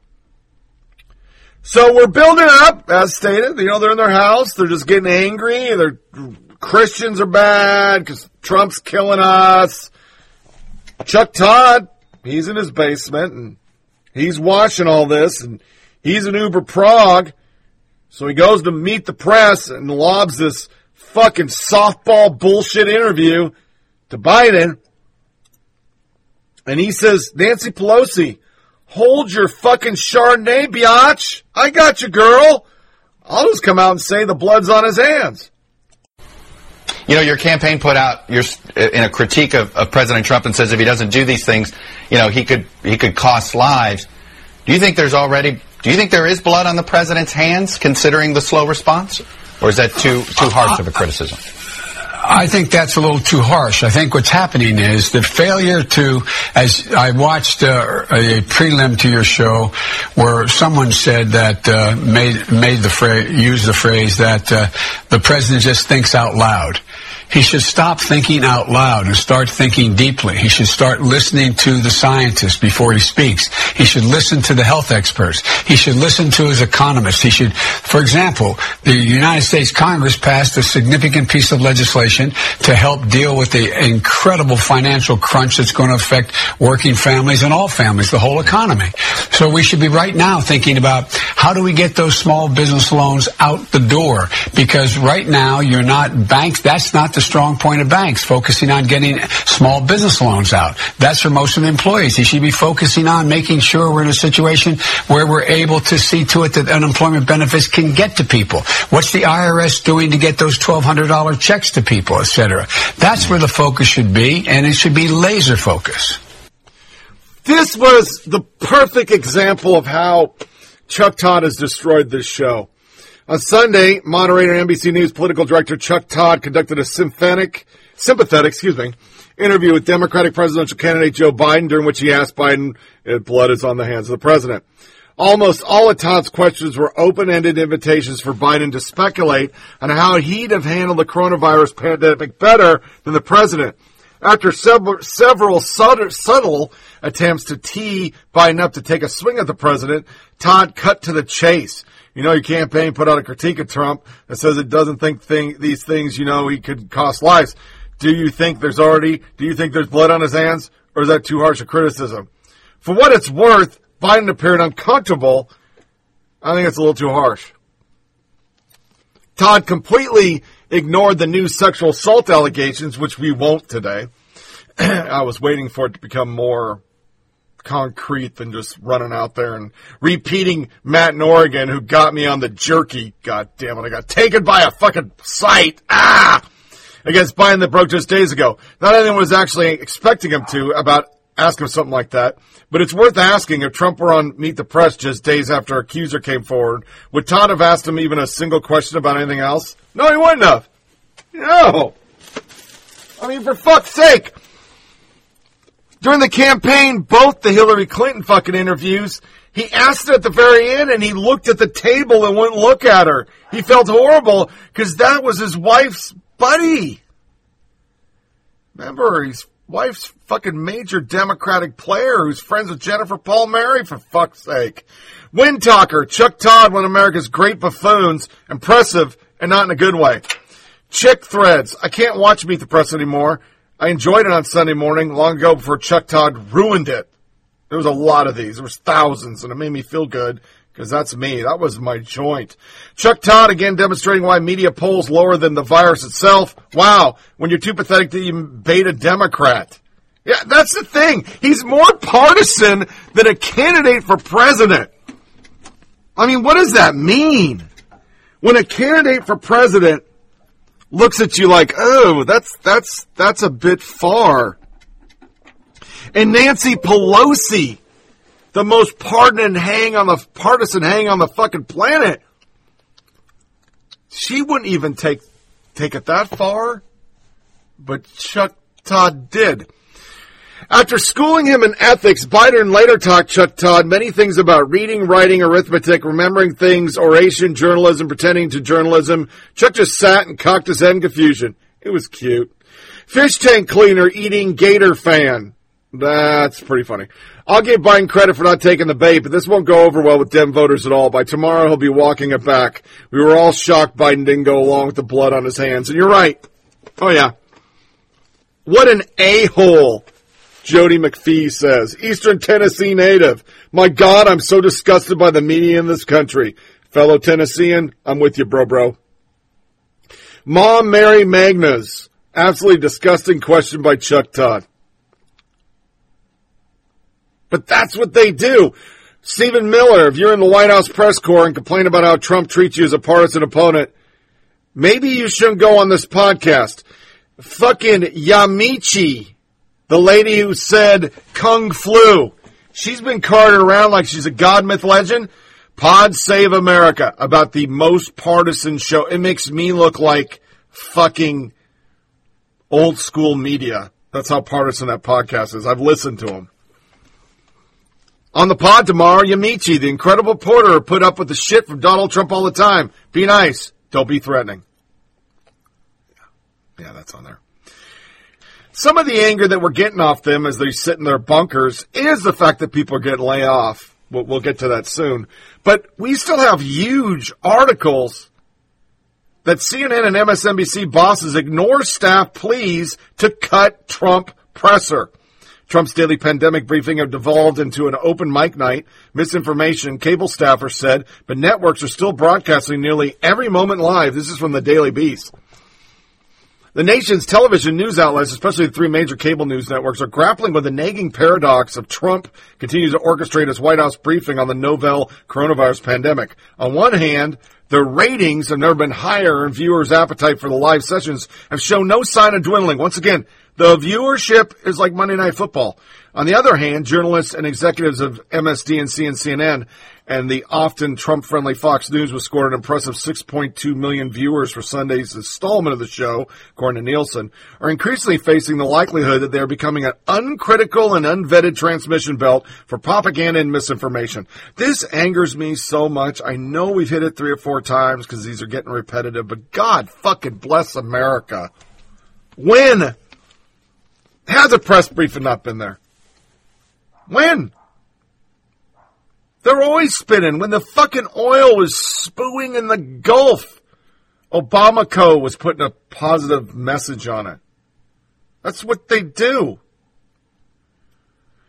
Um, despite an internal hand wringing among producers and journalists as the week unfolded, however, the bosses at MSDNC, CNN, and Fox once again decided on Thursday to broadcast every moment of Trump's self-congratulatory and largely fact-free cheering leading live as the United States achieves a dubious milestone of being the world's number one coronavirus affected country, surpassing China's 81,000 plus cases by more than 2,000 with twice the Chinese death rate.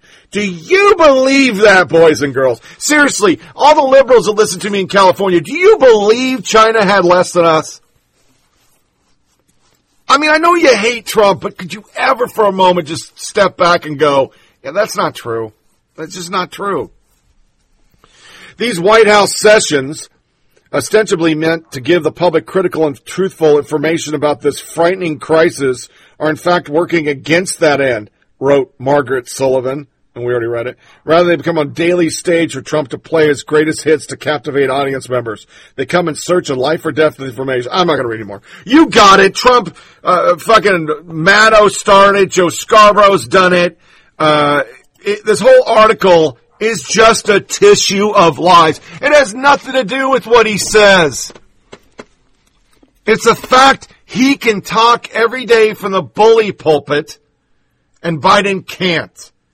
His poll numbers keep going up. You don't want that in election year. So you guys are butthurt that this basically cut off Biden's campaign. That's why you're mad.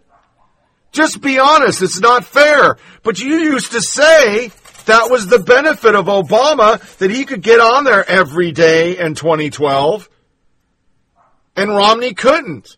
And then when Romney did get his stuff, we have the infamous ABC coordinating with CBS and NBC to ambush him and tell him to shut his mouth that he shouldn't be saying anything because the president wasn't in the United States.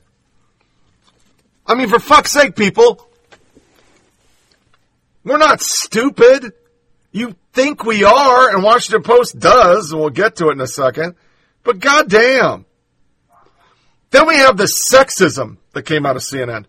Joe Lockhart, I, for one, am no longer interested in hearing from Dr. Birx or vouching for Trump's vast scientific ability for his business background was a breaking point. Stepford Doc. Console cowboy. Stunningly sexist. Good job. Then again, Dr. He goes again, Dr. Birx has drunk the Kool-Aid. Maggie Haberman, an astute Trump advisor, once described the president as turning people so they start to adopt his view and binary Trump sees as him versus media. Some fear Dr. Deborah Birx is the latest example. So even Maggie Haberman attacked a woman. That would be sexist. It was the Obama administration. It would just be sexist. Anna James Ziegler, people like Dr. Birx, they trust her. People don't like the media. They don't trust them. Media can't deal. He's right. Jay Rosen, he went even further. I think about our colleagues at Walter Reed, or family, or teachers at Penn State and Houghton College. What must they think? What must they be thinking as they watch this hostage tape and hear her describe him as a master of scientific literature and a wizard with data? They just couldn't deal. And then we go to WAPO. For a fact checker, Washington Post Glenn Kessler can't be a reckless tweeter. Or can be a reckless tweeter. I'm just fucking up today. Let's try it again. For a fact checker, Washington Post Glenn Kessler can be a reckless tweeter. Washington Post fact checker Glenn Kessler tweets much less than he retweets on Twitter. He retweets a lot of liberal media themes. Sometimes his tweets are mangled, mangling the facts. Sister Toldjah at Red State noticed on Wednesday that Kessler pulled a shift the other day. He passed off a nasty parody of Trump as the real thing. Hey, keep going to restaurants, go buy new houses, ignore the pile of bodies over in the corner. Why Trump's impatient to restart the economy could be disastrous, disastrous. And it was the Juan Report, Reed Albergotti, and Joe Abernock. Thankfully, this isn't a real Trump quote. It was a sassy take from a leftist bajillionaire, Bill Gates, who was the original shiffer in his in this game. Kessler knew it was Gates' quote since it was right there in post story he was promoting. While not mentioning the president by name, Bill Gates, who co-founded Microsoft and now leads a global health foundation, rebuked Trump's approach in a Tuesday interview with TED. There really, there really is no middle ground. It's very tough to say people, hey, keep going to restaurants, go buy new houses, ignore the pile of bodies over in the corner. We want you to keep spreading because there may be a politi- politician who thinks GDP growth is all that counts. It's a little funny that this slam on Trump comes from the Post Boast. The Washington Post is providing this story for free so that all readers have access to important information about the coronavirus. It's so important to get all the nasty parodies for free. Yeah. Uh, that makes sense. Just like the Christian one was free. I'm over my monthly freebies on New York Times, but they let me get that article. They didn't block me. And I wasn't even on VPN. Kessler was at it again on Friday night, tweeting, forwarding a truncated Trump quote from J.M. Rieger, a video editor at his liberal paper. Glenn Kessler, Glenn Kessler, this is not how it's supposed to work. Jim Rieger, reporter, what specifically do you want the governors to do? Trump, all I want them to do, very simple. I want them to be appreciative. I don't want them to say things that aren't true. You know what I say? If they don't treat you right, I don't call. Like a good Democrat, Rieger left a lot of the quote out, but included the video so you could see how sloppy he was. Here's the full quote that we've seen in unison during this podcast. I want them to be appreciative. I don't want them to say things that aren't true. I want them to be appreciative. We've done a great job, and I'm not talking about me. I'm talking about Mike Pence, the task force. I'm talking about FEMA, the Army Corps of Engineers. There's no country that could have done what the Army Corps of Engineers has done and is doing. As for not calling governors a hot spot for liberal invective, Trump sounds like he's joking around. Mike Pence, I don't think he sleeps anymore. These are these are people that should be appreciated.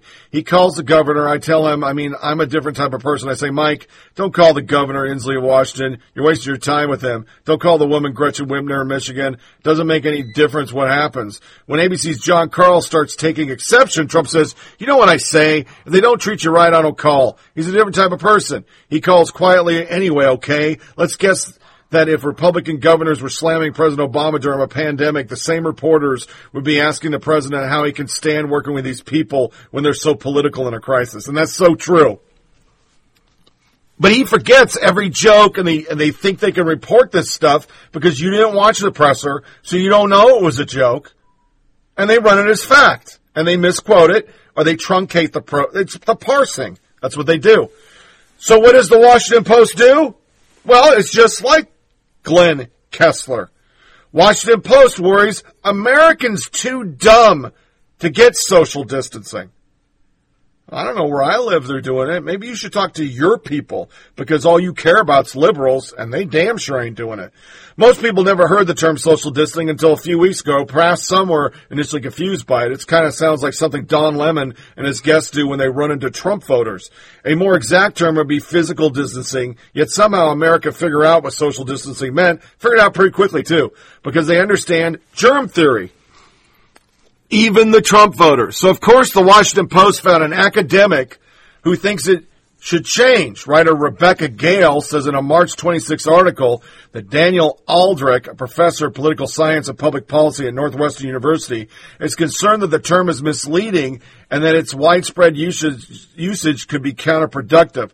So what's wrong with social distancing? Aldrich says he thinks the semantics are misleading. Some people think the term social distancing literally sounds like if I had friendship before, it's time to hunker down, or if I were a member of a church or synagogue, it's tar- try to pray by myself. He said, but COVID-19 order is going to be around for a while and we need to feel connected. In other words, Aldrich thinks you're an idiot unable to process language that it's strict literal. Okay. Yeah. Then they went after homeschooling. On Saturday, the Post going after homeschooling, proclaiming that the necessity of educating from home during COVID-19 will set back a generation. Washington Post worried that homeschooling during COVID-19 lockdown will set back a generation of children. I didn't cover it because it's the same old, same old, and I was going to put it in our college section. It's because now you can train your kids and you won't have the 95 fucking pronouns and you won't do all the stupid fucking shit like white people are all evil, the founding fathers are all racist, and that's what they're upset about. So they keep going. Washington Post, the coronavirus recession is exposing how the economy was not strong as it seemed. Yeah. Next one, analysis. After years as partisan brawler, Schumer takes a leading role to help a hurting nation. Oh, really? Schumer.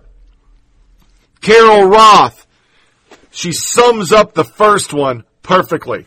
I dropped my phone on a 20 story window and it smashed to pieces and stopped working, exposing that it really wasn't as strong of a phone as I previously thought. They just wanted to say, hey, Trump's economy really wasn't that great. But they forget that we remember that the Washington Post said it wasn't Trump's economy. It was Obama's.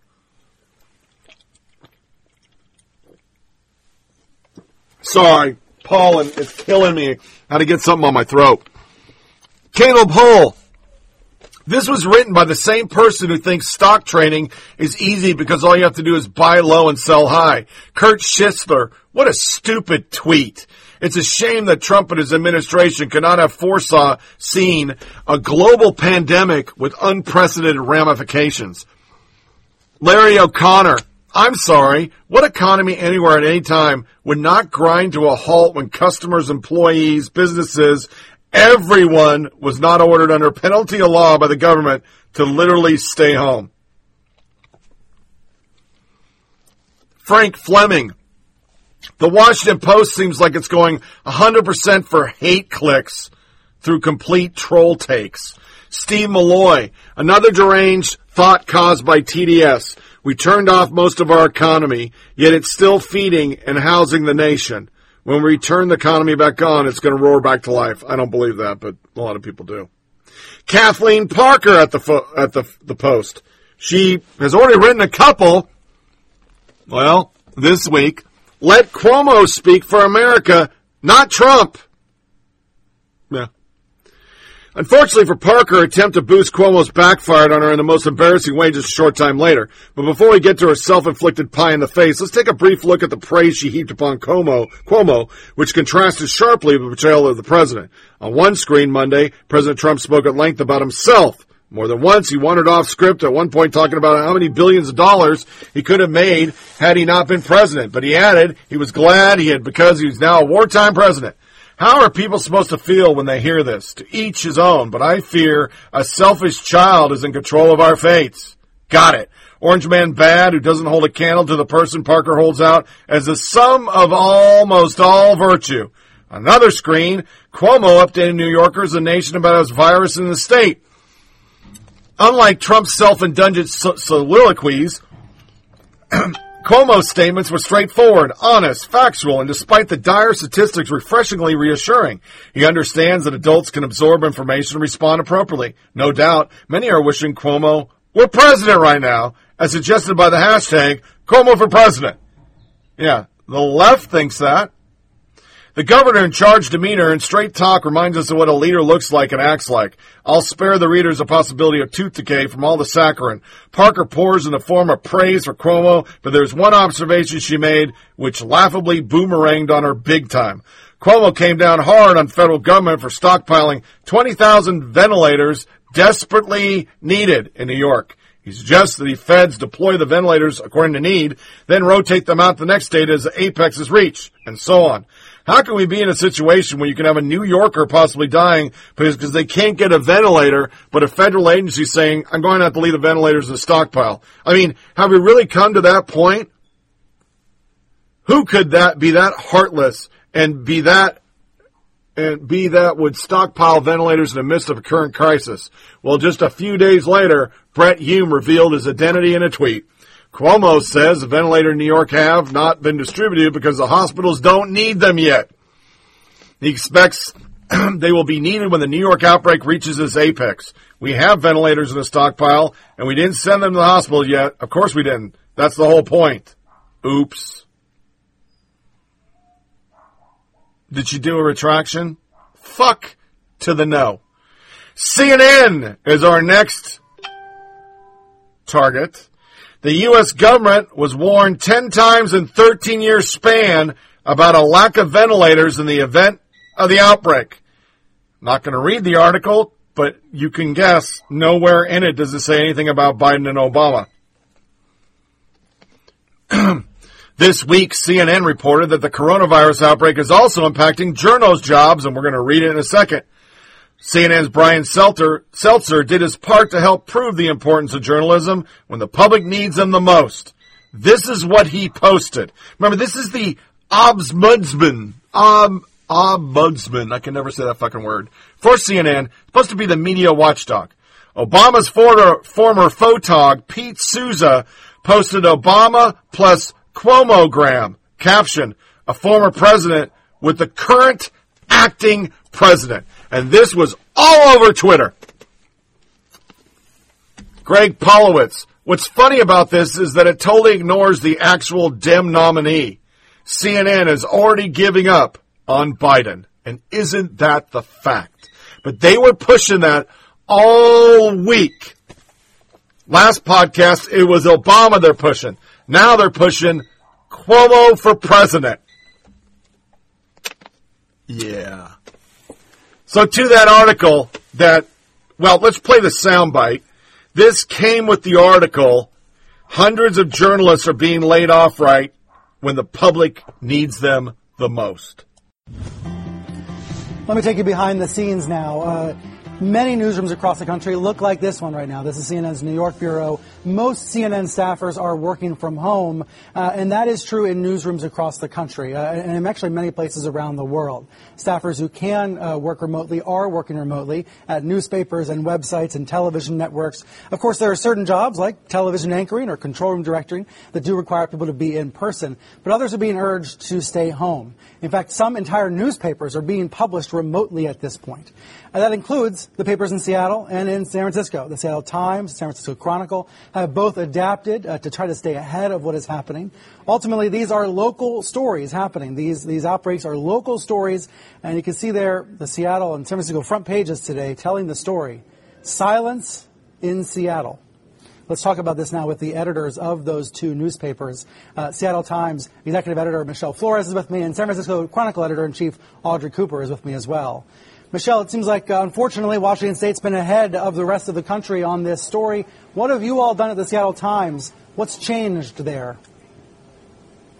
Uh, it's pretty much everything. it's hard to think of things that haven't changed. You know, two weeks ago, nearly two weeks ago, uh, we began uh, working remotely, pushing people out of the office, which is kind of a hard thing to do with journalists. Um, and I would say, as of about a week ago, we've been entirely remote. Um, we're really focused on the job at hand, even though we're sleep deprived. And it's, I think, still a little nerve wracking for all of us, just like for the public. Every time one of us coughs, I think we get a little nervous. Um, mm. But we're holding in there, and we're more aware than ever of the importance of local journalism. We've heard from our readers, our, our readership is way up, and the, the notes of, of um, gratification we're getting from people are really fueling us right now. It's been mm. quite quite a thing. That's good to hear. Audrey, same for you in San Francisco. How are you all getting the paper out when everybody's working from home? It's amazing what technology has uh, enabled us to do, just over the last couple of years. I mean, we've taken a lot of directions actually from Michelle's newsroom. Um, I, I think it's really important because there's two things that journalists do. The first is we try to protect the community by getting information out there, but we're also talking to a lot of people every day. And even if we're healthy, we don't want to endanger our community. And it's amazing that through video conferencing and Slack and being able to remote dial in, we're able to put it out for the last couple of days and we'll probably be doing it for the foreseeable future. Yeah, this is the new normal. Uh, what about um, what happens to all the reporters who are covering beats that no longer have any action. You know, what happens to sports reporters, for example, who don't have any sporting events to cover? Well, our we San Francisco are, uh, Giants. Sorry, uh, let me get you both. Michelle, first to you. Sure. We are reassigning a about almost half of our sports writers right now um, to the to the news staff, but we still have a lot of um, coverage to do in sports. Uh, as you can imagine, there are a lot of questions about how this is going to all these shutdowns are going to affect the economy and people's mindsets and you know how are people coping in the meantime? What are the contingency plans? When when will things start up again? So we we have some of our reporters still focused on that on the sports beats yeah. Look, I, I everybody is a coronavirus reporter now. That's the bottom line. Um, exactly. Audrey, you know, arts reporters, sports reporters, covering this virus is incredibly resource intensive. So you need all that help, right? Yeah, we're we're taking uh, pretty soon arts critics, and they're going to go on the live blog. I mean, we, it's really all hands on deck because the story is changing so rapidly. We're up you know, in the early hours of the morning and not stopping until well past midnight, midnight because people really want to know every single thing that's changing in their community. They want to know how they're going to homeschool their children and work from home. They want to know where the testing centers are. I mean, this is very much a local story and it has been ever since the very beginning days. Uh, what about uh, the business impacts when there are fewer advertisers because why would you advertise for a company that's closed? What are the business impacts going to be, Michelle? Because the other paper in Seattle, the Alt Weekly, The Stranger, just laid off 18 people temporarily. In Portland, Oregon, the Alt Weekly had to lay off the staff temporarily and go online only. Is that something that might have to happen at, at the Seattle Times and other papers as well? We're certainly certainly not looking at any consequences that dire. I think for those papers, they depend um, so heavily on events and uh, entertainment ticket revenue and sales, so I think they're especially pinched. We are, of course, seeing an impact on our advertising.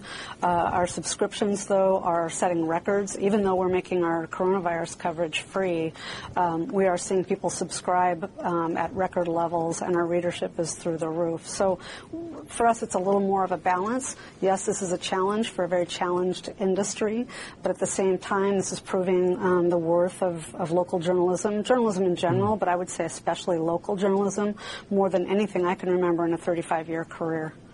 Wow. And Audrey, finally to you, what should journalists keep in mind while covering this in the weeks to come? Well, I think the most important thing is that we report what we can confirm. There are so many rumors going on on Twitter, on Facebook, and if anything, this is the perfect storm of what we've been talking about for the last couple of years. Relying on reputable media and having the journalists making sure that they know exactly what the truth is and they report that has never been more critical, and it's never been more critical for people to support their local journalists and make sure that we all get through this with as minimal problems as possible. Yeah, we need to tell people what we know and then also tell them what we don't know. and experience the known unknowns together. Uh, Michelle Audrey, thank you very much. Uh, we will keep an eye on both your papers. Uh, and, and the message from both of them is so crucial. Subscribe, sign up, pay for your local newspaper at this moment. Once again, they're, they're such jagoffs. It's like they're the firefighters. No, you're not. We don't need you right now. What the fuck are you reporting on? Seriously. All we need is local shit, and that's being handled just fine by the local affiliates in your cities who just report facts, not bias. So with that soundbite was this article. Um, 2020 was supposed to be a banner year for digital media. BuzzFeed, Group 9, and Vice each indicated that this year would be profitable, a long elusive goal for industry bedeviled by diminishing ad dollars. But no one could have predicted that a global health crisis would hit just as business was picking up. BuzzFeed CEO John Peretti told staffers in a memo this week that the company's been knocked off track because of coronavirus. Though we were well on track to be profitable this year, the impact of corona on the global economy will almost certainly cause the company to lose money, even as we take progressive action aggressive, excuse me, action to control costs. That was a Freudian slip because BuzzFeed could be no more progressive.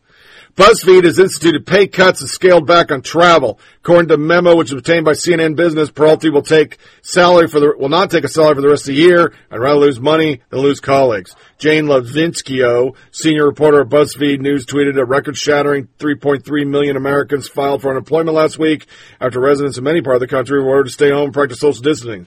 Events were canceled, bars, blah. Many industries are reeling from the ramifications of the coronavirus pandemic, and the already fragile media industry is now under serious threat. CNN Business reported on Sunday that at least 100 people in local newsrooms in the U.S. lost their job in March. By Friday, that number shot up to at least 300 people. Traffic boom, blah, blah, blah, layoffs. While there will obviously impact this point, it's too early to understand those implications. There are already some immediate cost saving that we'll see from suspensions and blah, blah. Freelance left in the lurch. Local paper furloughing. What the future holds. Rick Edmond, media business analyst at Poynter, told CNN Business that he's seeing more newsrooms furlough employees rather than lay them off. Okay, good. To ensure that journalists can continue to do this vital work, our government's announcing new measures to support them. Could federal or state support come to the aid of U.S. newspapers? Not likely, said Kaplan, Associate Dean for Professor Graduate Studies and Professor of Magazine, Newspapers, and Digital Journalism at Syracuse. I definitely don't see the federal government being involved. They are involved to the extent that they contribute to PBS and NPR. Both NPR and PBS are public broadcasters funded by the government. But Kaplan said U.S. media could get a subscription boost from individuals looking for reliable coronavirus news and business running more ads when they reopen. We're in an inevitable crisis that no one ever seen anyone who's alive, lifetime, and guess what's their lifeline like. It's the local news media because it's the only way they keep informed. We need you.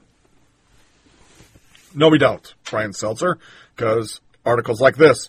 Stelter alone is keeping Fox News at the top of the media ratings. Seriously, the editor, 80 year old father in law, probably doesn't watch as much Fox News as old Tater does. This morning, Bry is upset with Fox News because they keep showing New York City Health Commissioner telling you New Yorkers the city was safe way back in February right after Trump barred travel from China because that was racist. She wasn't the only moron pushing that silly narrative, but you think a health commissioner of all people would be aired on the side of caution. Brian Stelter. Fox shows are bashing New York City health commissioner for saying in early February that the city was safe. The first COVID cases reported on March 1st. They're blasting local officials without acknowledging Trump's more egregious failures. Oh, really? Fox changing the subject. Tucker Carlson, blah, blah, blah. It's a little thing. I don't know. How dare they hold her responsible? Forget that the city is a damn epicenter of the virus now. Neon Taser. Stop not attacking Drumpf. Victor Confidential Human Source is his handle. It's a bloody war, but things are under control. Daily calm and collected briefings keep people informed, adjusting strategies and needing. MSM, only one's freaking out. And miracles do happen and are needed. Why not interview the 102 year old lady in Italy that beat the virus? My hope is that after this is said and done, people stop listening to you and realize the BS spewing trash heap you really are. They don't want to put out positive. If you put out positive, you can't bash Trump. We can't have that. We got to bash Trump. And then somebody put out this incredible chyron just from CNN. CNN Facebook Global Town Hall. Actor and activist Sean Penn on how the military can help with coronavirus response. Sean Penn. Military. Next one. Reliable sources. Despite Trump's claim, there is no evidence that Bloomberg is trying to get a box to stand on for Demo debates. Another one about those tweets. White nationalists who once backed Trump calls Trump's racist tweet red meat. The guy nobody knows. 188 number of Trump misspelled errors on Twitter since taking office. Trump's avalanche of absurd Twitter typos. That's the articles he does. Yeah. People responding. De Blasio deserves scathing criticism. He failed to close schools early enough and he continued to encourage people to gather in public well into March. Brian Stelter's response to this guy. He actually responded. As I wrote as a New Yorker, I have my fair questions about the local and state re- response effort. But he's not going to ask those questions. Ukraine. So questions about local and state efforts, criticism about federal, nice. Stelter, Trump didn't act early enough. He should have listened to the experts. Experts. This is pretty fucking damning. Um, I'm going to play it now instead of later. World Health Organization.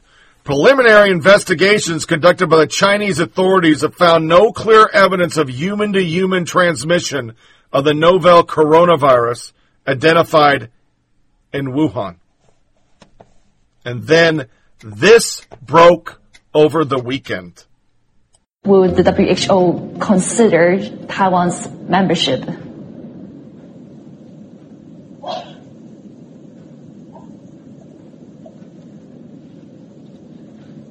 Hello?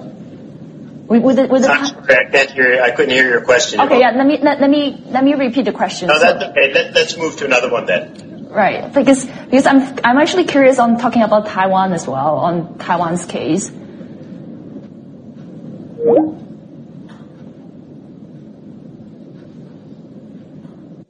We decided to give Dr. Aylward another call to follow up. And I just want to see if you can comment a bit on how Taiwan has done so far in terms of containing the virus. Well, we, we've already talked about China, and um, you know when you look across all the different areas of uh, of China, they've actually all done quite a good job. So with that, I'd like to thank you very much for inviting us to participate, and uh, and good luck as you go forward with the battle in Hong Kong. Yeah, that's some pretty fucked up shit right there, folks. The WHO has been carrying Chinese water from day one. They won't report all the fucking bullshit we're about to report in the propaganda section. They won't even recognize Taiwan. And they put out no human to human. But yeah, the experts. And he's not going to report any of that. We're not reporting any of that. We're not even going to report the podcast before where the WHO head said Trump's the leadership we're looking for. Mm-mm. Those experts seem to think he's doing all right while we're laying people off and we just give $500 million to them, PBS devotes hour to bashing NRA, plugs Democrats for 2020. Not going to play it. But do you expect anything different? I don't. So during the weekend and the end of last week, we had some serious meltdowns going on the left. So I'm going to play them all together. First, you're going to have the New Orleans mayor say it's Trump Trump's fault that Mardi Gras wasn't canceled. I want you to remember if Trump would have shut down Mardi Gras, we would then have heard on MSDNC or CNN. I don't remember which one this is on. Let me see if I can see by the chyron. Um, it was CNN. Um, we'd be hearing he shuts down Mardi Gras because he's a racist.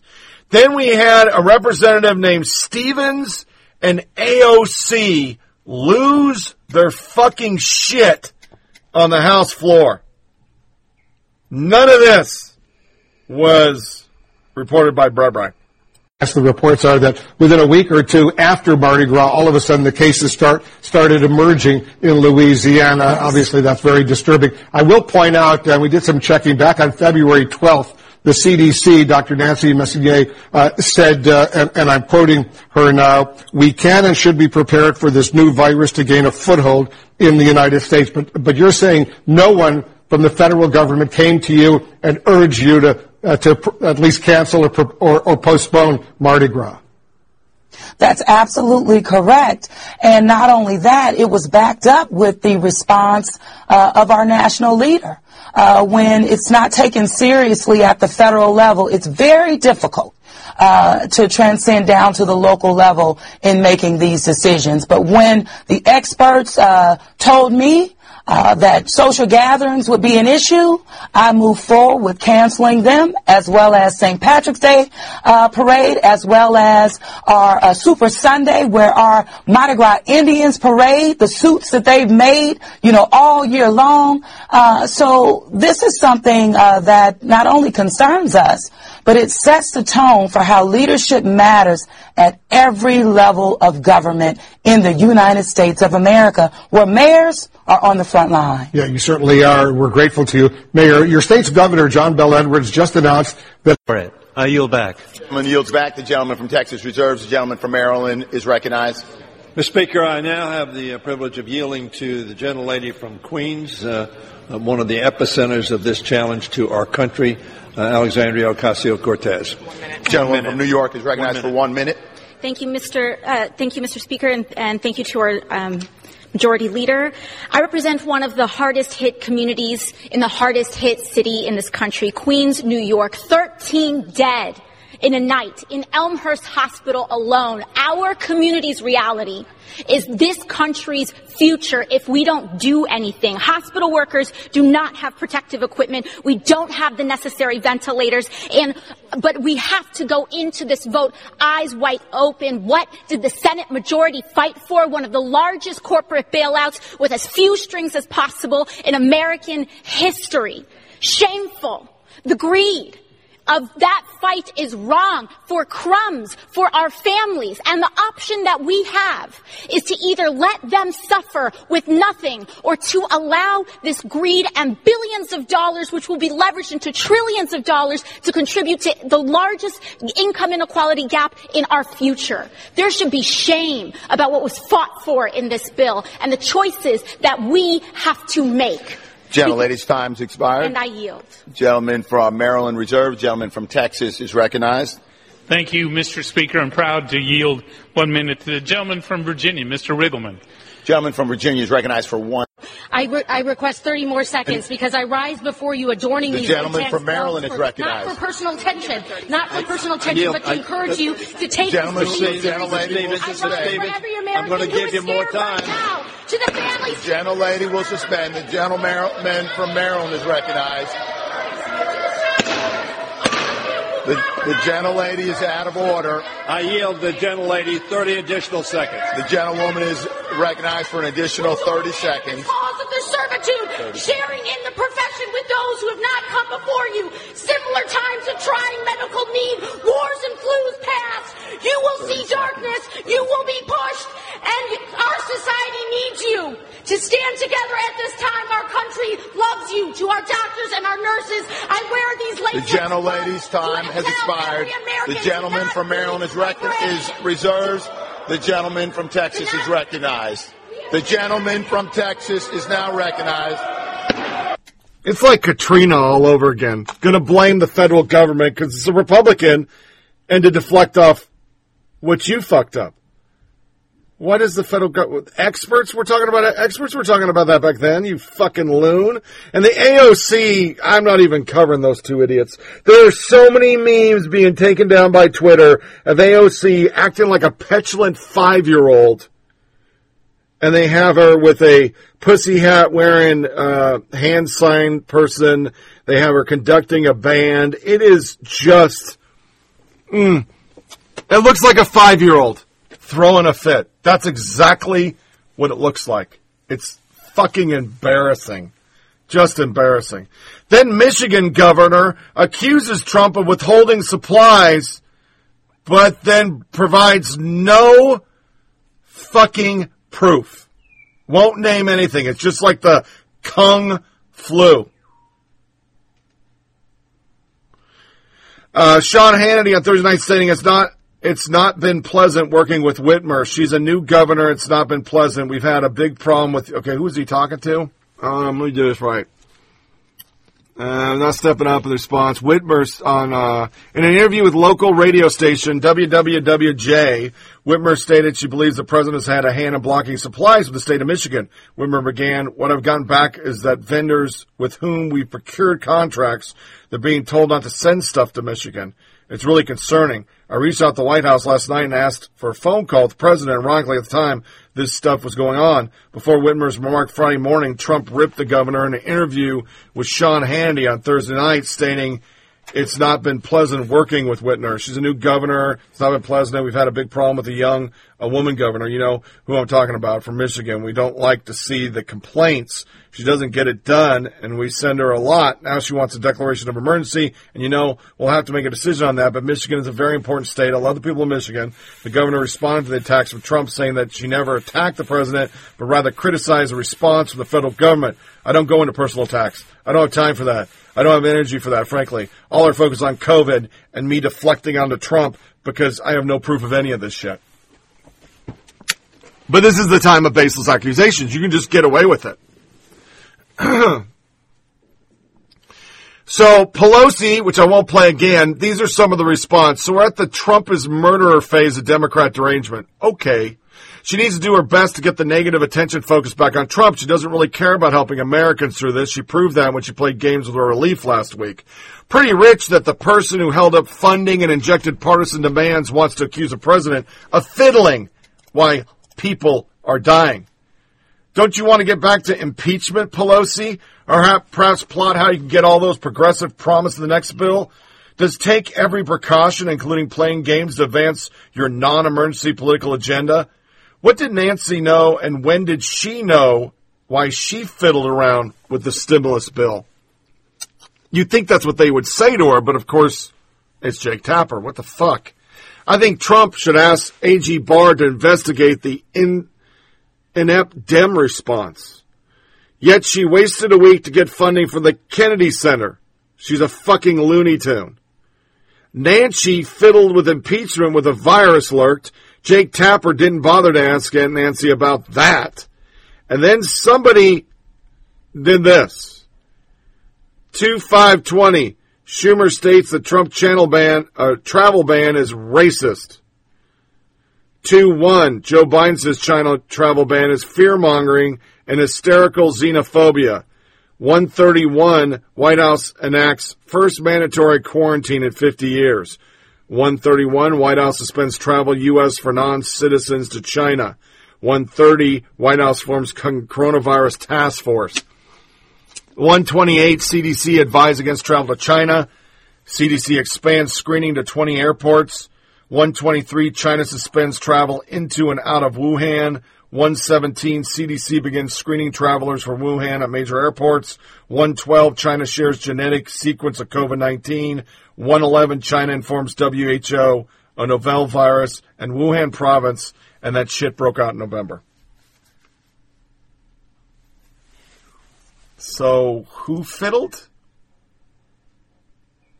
Everybody retweeted her. The Trump admin expansion of the un-American travel ban is a threat to our security, our values, and rule law, barring more than 350 million people from predominantly African countries from traveling the U.S. This rule is discriminatory disguised as policy.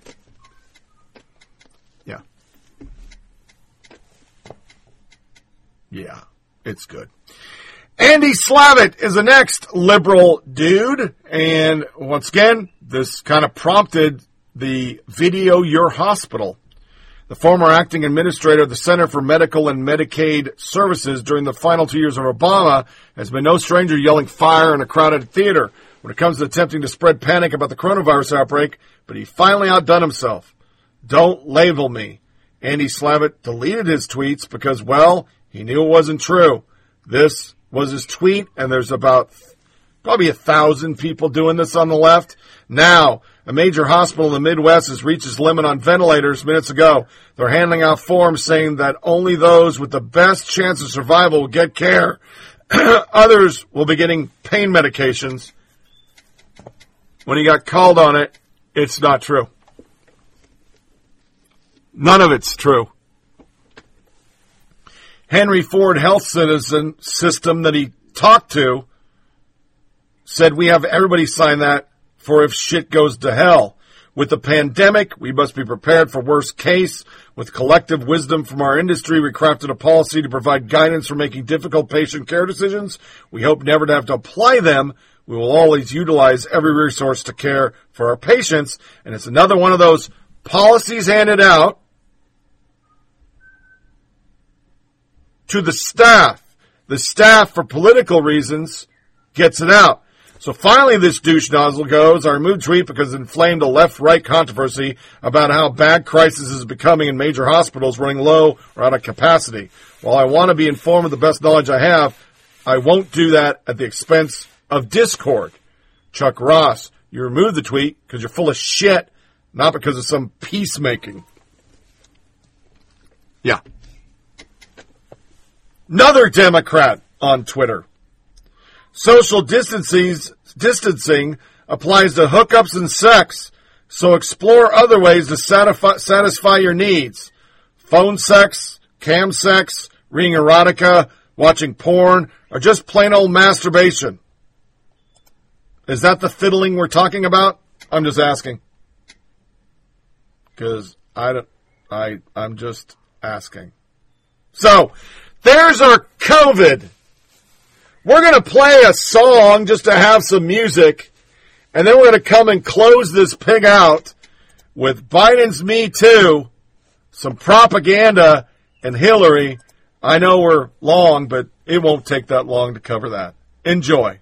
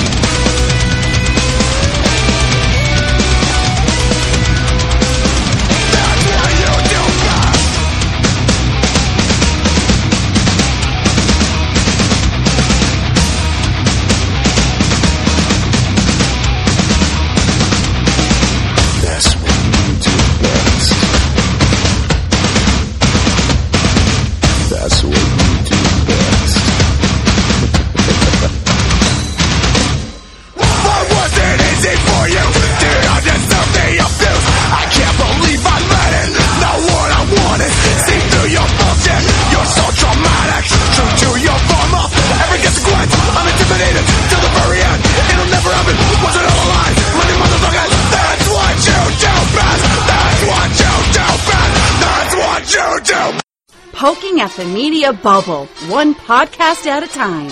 Here's Tony Reed. Come fly with me, let's fly, let's fly away. If you can use some exotic booze, there's a bar in far Bombay.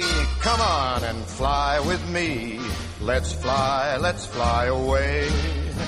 and he had me um, against the wall, and then his hands were down my skirt and up my skirt, and I was wearing um, I wasn't wearing tights or anything, and um, he then with his hand, uh, you know, um, went from there. And uh, entered me with his hand, and as he was trying to kiss me and saying things to me.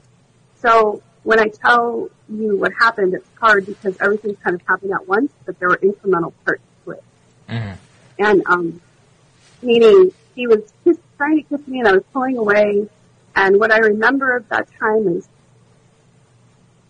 is feeling really shocked, or surprised because there was no real conversation right beforehand. There was no precursor. It just happened. And then when he did that, um, I was obviously pulling away, and he pulled back and said, "You know, come on, man, I heard you liked me," um, something to that effect, and that's what kind of jolted me. Like I was trying to think what I did wrong um, to bring that on me, and then he um, he looked angry and irritated with me, and I that's when I knew it was really, I, I was in a very difficult position because he was my boss and he was like my dad's age at the time and I trusted him and looked up to him and I, it was, it was, it was not like I disliked him, I liked him, but I just didn't like him in that way. And I, it was just shocking, it was shattering actually. And he said to me when he pulled back, he pointed his finger at me and he said, you're nothing to me. You're nothing. Hmm. And then he straightened his clothes and he, he went away. That is the victim who says she was assaulted by Joe Biden. As stated, well, let's just read the article. The hashtag believe all women crowd is far is, is in for a rough few days as there's a Me Too allegation against Joe Biden that's way more credible than Christine Blasey Ford's. Robby Soave. Her name is Tara Reade. As stated, no major network has approached her. Robby Soave. If you thought Blasey Ford Kavanaugh accusation was disqualifying, I'll have a hard time understanding your silence regarding Tara Reade, more troubling and more recent charge against Joe Biden. According to Reade, Biden sexually assaulted her while she was staffer in the Senate office. Ford says Kavanaugh threw himself on top of her while they were teenagers. Reade says Biden sexually assaulted her while she was a staffer in a Senate office. The mainstream media blackout of the latter is baffling. And where's the media? The Washington Post reported Ford's accusations before she even came forward and allowed herself to be named. Tara Reade has come forward. She has named herself. No Post article. You can't say the timing is suspicious. You can say she waited too long. You can say her public story changed. You can say she has political reasons. You'd be right in all counts. None of these things matter to liberals last time around. Nando. Will any mainstream journalist ask Joe Biden about Tara Reade's very credible sexual assault claim? Nally, sure. I get that plenty of liberals prefer Biden to Bernie, but the silence about Tara Reade's rape accusation against Biden is still pretty mind-boggling. Has any mainstream liberal so much as con- commented on it? Robbie Starbucks. So Alyssa Milano, do you believe Tara Reade who accused Joe Biden of penetrating her against a wall, against her will? She worked for Joe in the Senate office. Will you still endorse and campaign for Joe? Her tweety retweeted. You can't pretend to be the party of American people and then not support a woman who comes forward. Hashtag me too. Hashtag Tuesday thoughts. The Intercept. Tara Reade learned that Time's Up could provide her no assistance against Biden, was a candidate for federal office and assisting a case against him. Time's Up said could jeopardize the organization's non-profit status. It would not fund the Me Too allegation against Joe Biden, citing its non-profit status. Time's Up declined to support a woman with allegations Joe Biden, citing its tax-exempt status. What the fuck does that have to do with anything? Katie Halper, this is a story that Reade Alexandra has been telling since it happened in 93. It's a story about sexual assault, retaliation, and silencing. Tara had already come forward about a part of a story after Lucy Flores accused Biden of touching her inappropriately. Reade was one of the seven other women shared their stories about Biden. Reed told reporters about the way he would put his hands on her shoulders, run his fingers up and down her neck. She considered talking about the rest of her story, but she didn't because her claims of sexual harassment got her doxxed and smeared as a Russian agent. That was April 2019. Then in January 2020, Reade tried to come forward again, this time Time's Up Now, Time's Up LDF. As Ryan Grim reported at The Intercept, the organization's, organization said they couldn't help her because Biden was a candidate for federal office and supporting a case against him could jeopardize their nonprofit status. also pointed out that the public relation firm that works on behalf of Time's Up Legal Defense Fund is SKD Knickerbocker, whose managing director Anita Dunn is the top advisor of Biden's presidential campaign. Not surprisingly, there were no witnesses to the alleged sexual assault, but Tara's brother and her good friend, each of whom I've spoken with, recall being told about the assault by Tara at the time. This is a story that should have been looked into. Tara reached out to countless people to try to get her story out. Nobody would. Not even the one organization that was made to support women like her.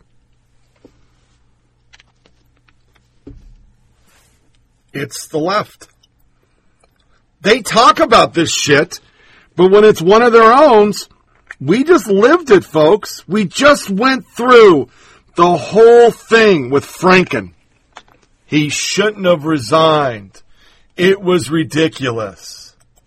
That's the way they operate. All these rules only apply for people not on their team. So there'll be probably no more to follow on that because the media is not going to cover it. They're going to ignore it. So while we're on it, and before we go into propaganda, our closing section, let's talk about Clinton. Now I'm going to put my tinfoil hat on. I invite you to. But I truly believe there's always been that connection where reporters and everybody get together. Because the talking points are too clean. You can flip the channels from CNN to MSDNC. Most of the time they're talking the same shit. And I know we have Twitter and I know everybody reads stuff and, you know, Miss Pelosi coming out and saying fiddle turned into Chuck Todd saying he has blood on his hands. But this story, it's Obama all over again. Exclusive new email leak reveals Clinton campaign's cozy press relationship. This is from 2016 and it got resurfaced surfaced, surfaced this week. And it is pretty much what's probably going on with this Biden thing right now. And the Trump attacks. Internal strategy documents and emails among Clinton staffers shed light on friendly and highly useful relationships between the campaign and various members of the U.S. media, as well as the campaign strategies for nip- manipulating those relationships. The emails were provided to The Intercept by the source identified as Guccifer 2.0, who was reportedly responsible for the prior, prior significant hacks, including one that targeted the DNC and resulted in the resignations of to- top four officials. On Friday, Obama administration officials claimed that Russia's senior most officials were responsible for the hack, but the Guccifer 2.0 is really what we talked about. So, as they go through this, at times the Clinton campaign staff not only initially drafted the stories they wanted published, but even specified what should be quoted on background and what should be described as on the record. One January 2015 strategy document designed to plant stories on Clinton's decision making process about whether to run for president singled out reporter Maggie Haberman. then of Politico, now covering the election for the New York Times as a friendly journalist who was teed up, has teed up stories for them in the past and never disappointed. Nick Merrill, the campaign press secretary, produced the memo according to the docu- document metadata. Placing a story. As discussed on our call, we are all in agreement that the time is right place, a story with a friendly journalist in the coming days that positions us a little more transparently while achieving the above goals. Who? For something like this, especially in the absence of us teasing things out to others, we feel that's important to go with what is safe and what has worked in the past and to publications that will reach industry people for recruitment purposes. We have, ha- we have, has a very good relationship with Maggie Haberman. That strategy document plotted how Clinton aides would induce Haberman to write a story in the thoroughness and profound introspection involved in Clinton's decision making process. The following month, when she was at the Times, Haberman published two stories on Clinton's vetting, process. In this instance, Haberman's stories were more sophisticated, nuanced, and even somewhat more critical than what the Clinton memo envisioned. But they nonetheless accomplished the goal. Clinton campaign aides wanted to fulfill casting by appearance of transparency on the Clinton vet- vetting process in a way that was made clear she was moving carefully but inexorably toward a presidential run.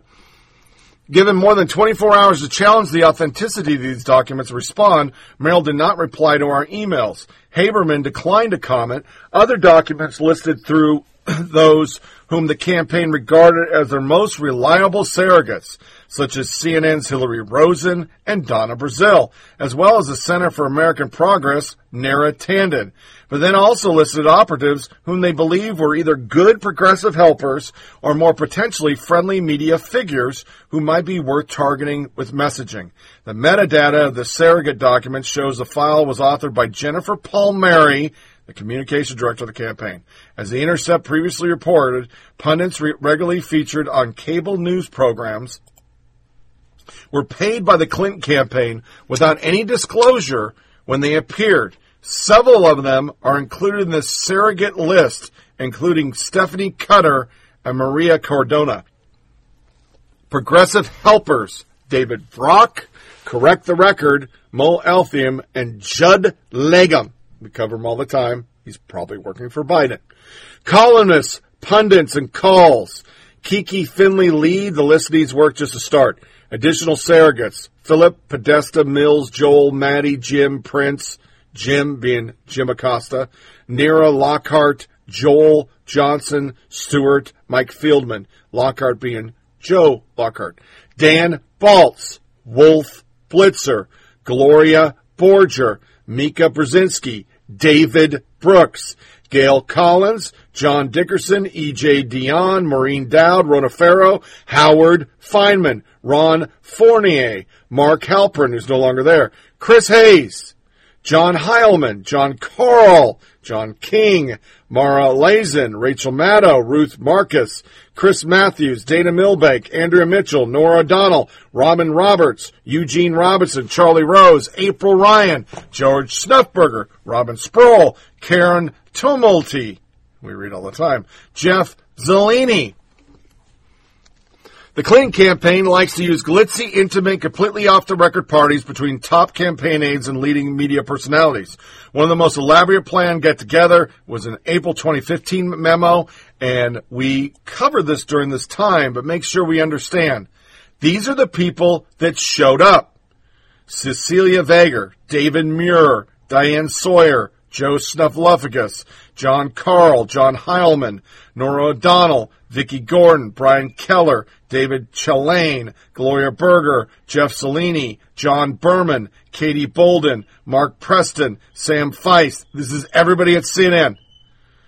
Jackie Kernich, Mike Feldman, Whitney Snyder, Alex Wagner, Beth Fouhy, Phil Griffin, Rachel Maddow, Savannah Guthrie, Amy Chozick, Ryan Lizza, a New Yorker, Jonathan Martin, Maggie Haberman, Pat Healy, Politico, Glenn Thrush, Mike Allen, Alyssa Mastromonaco, John Allen, Unknown, Jonathan Alter, Ben Smith, Gayle King, John Dickerson, Ed Schultz, Joe Scarborough, David Remnick, Tina Brown, Maria Ellen Salinas, and Matt Bai.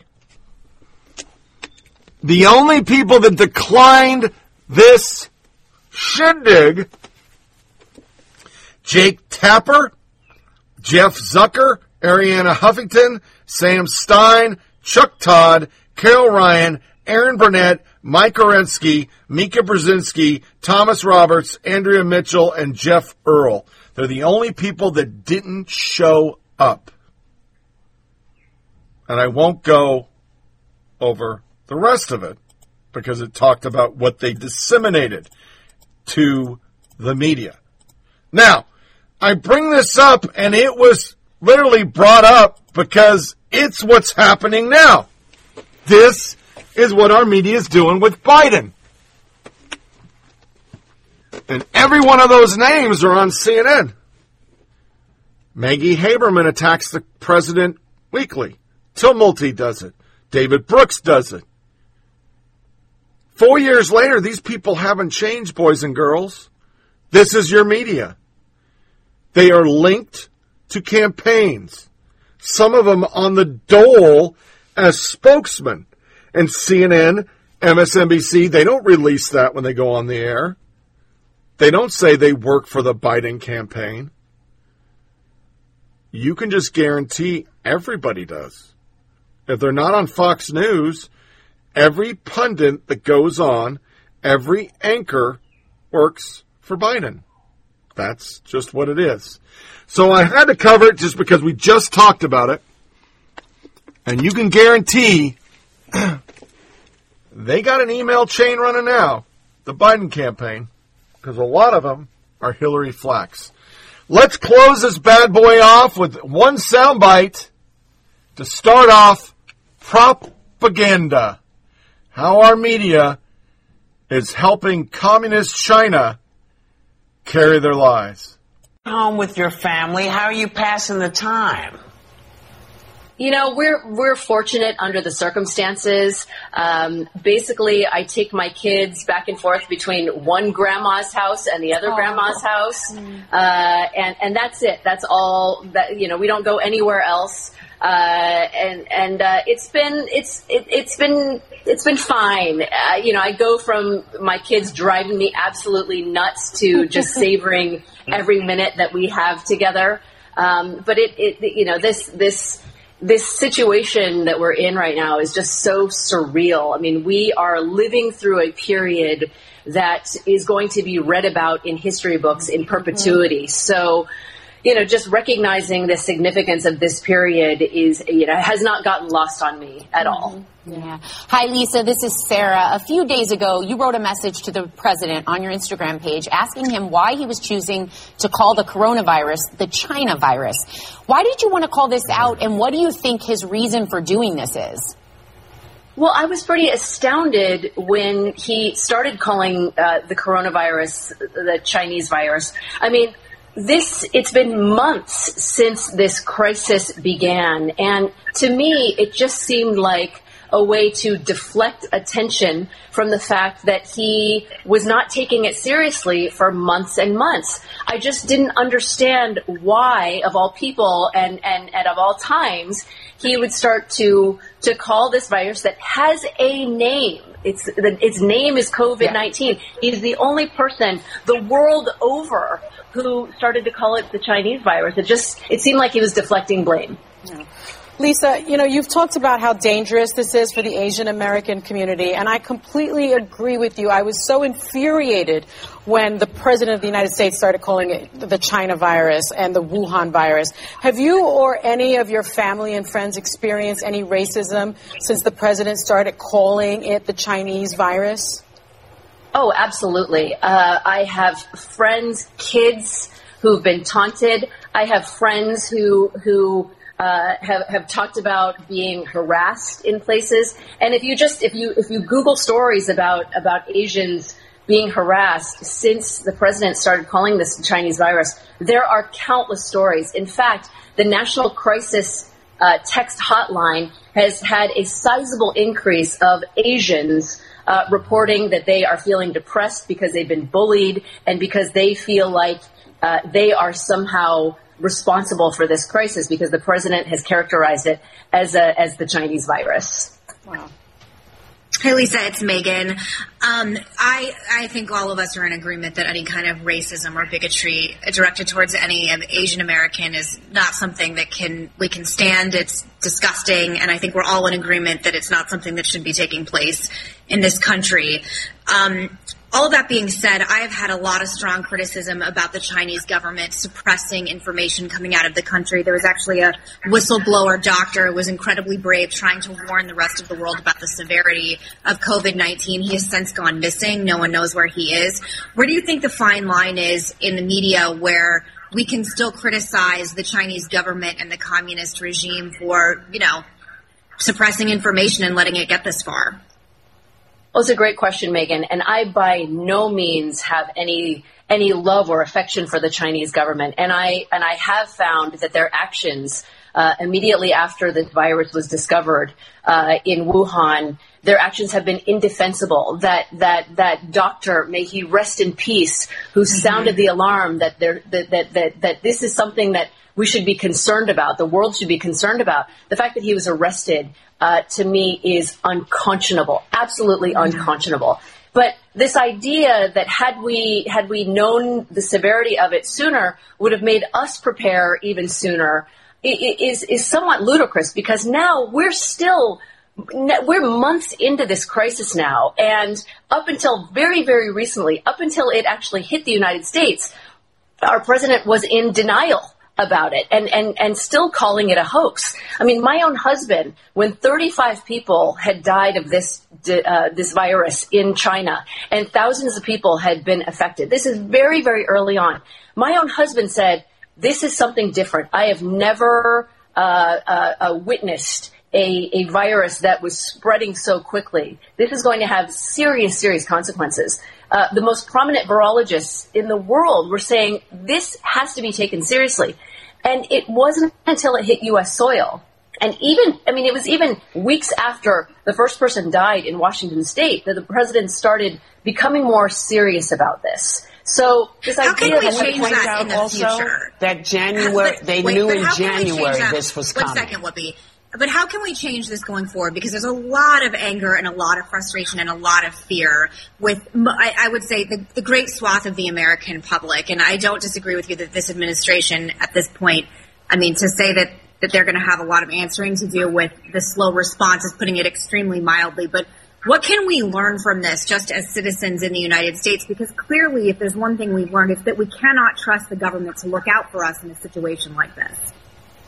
Well, and, and that's the thing. And, and we could sit here and, and blame China until we're blue in the face, but how is that going to help us right now?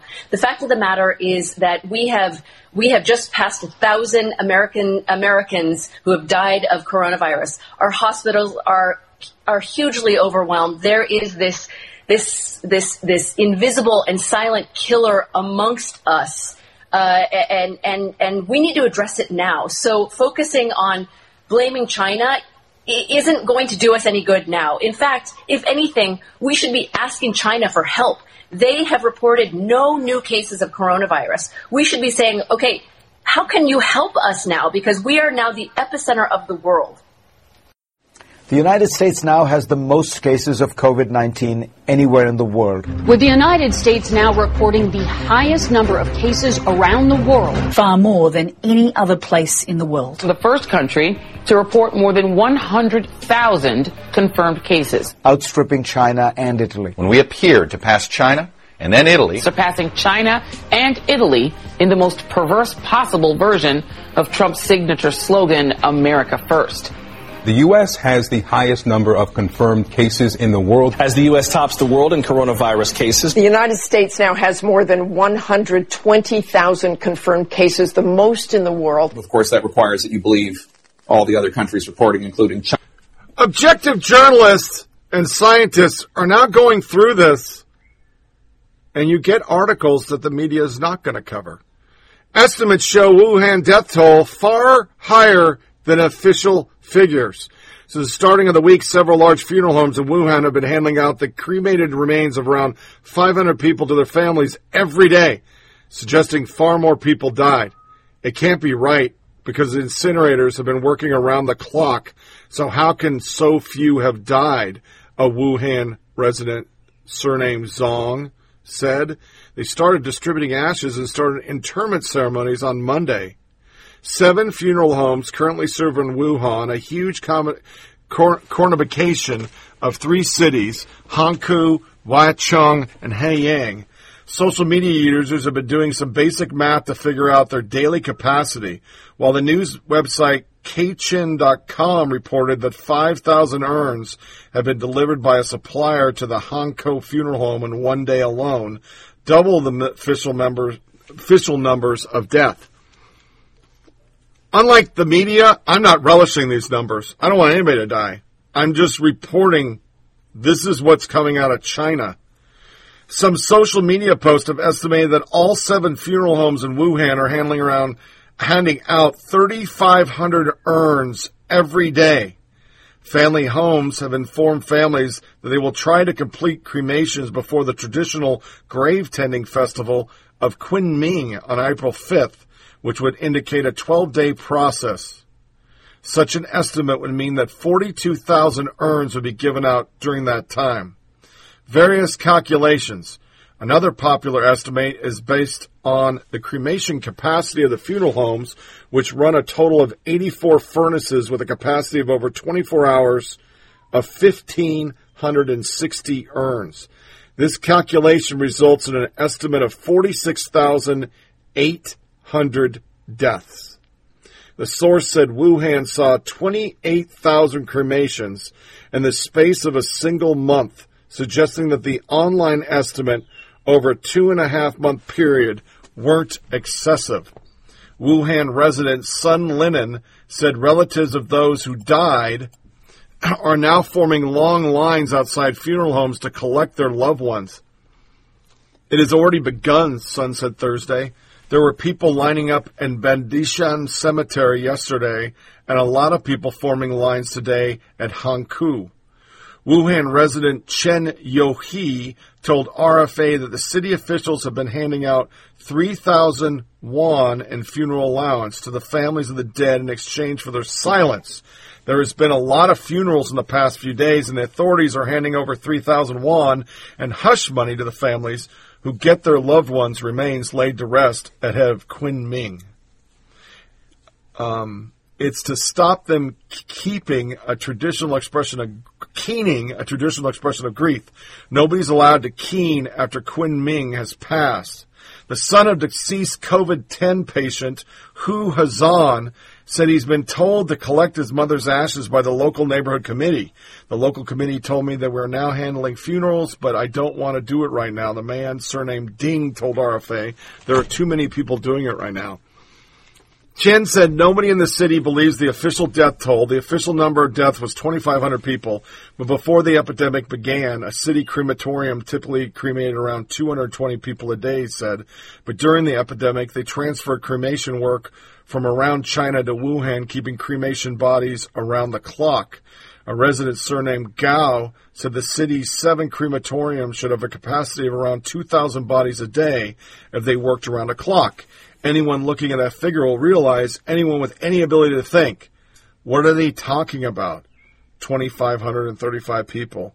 Seven crematoriums could get through more than that in a single day. Then, this came out from a company that tracks it. By it, they track mobile carriers, how many cell phones are on, in our media, they ran a story about the mobile carriers during spring break and how it was going to really impact the pandemic.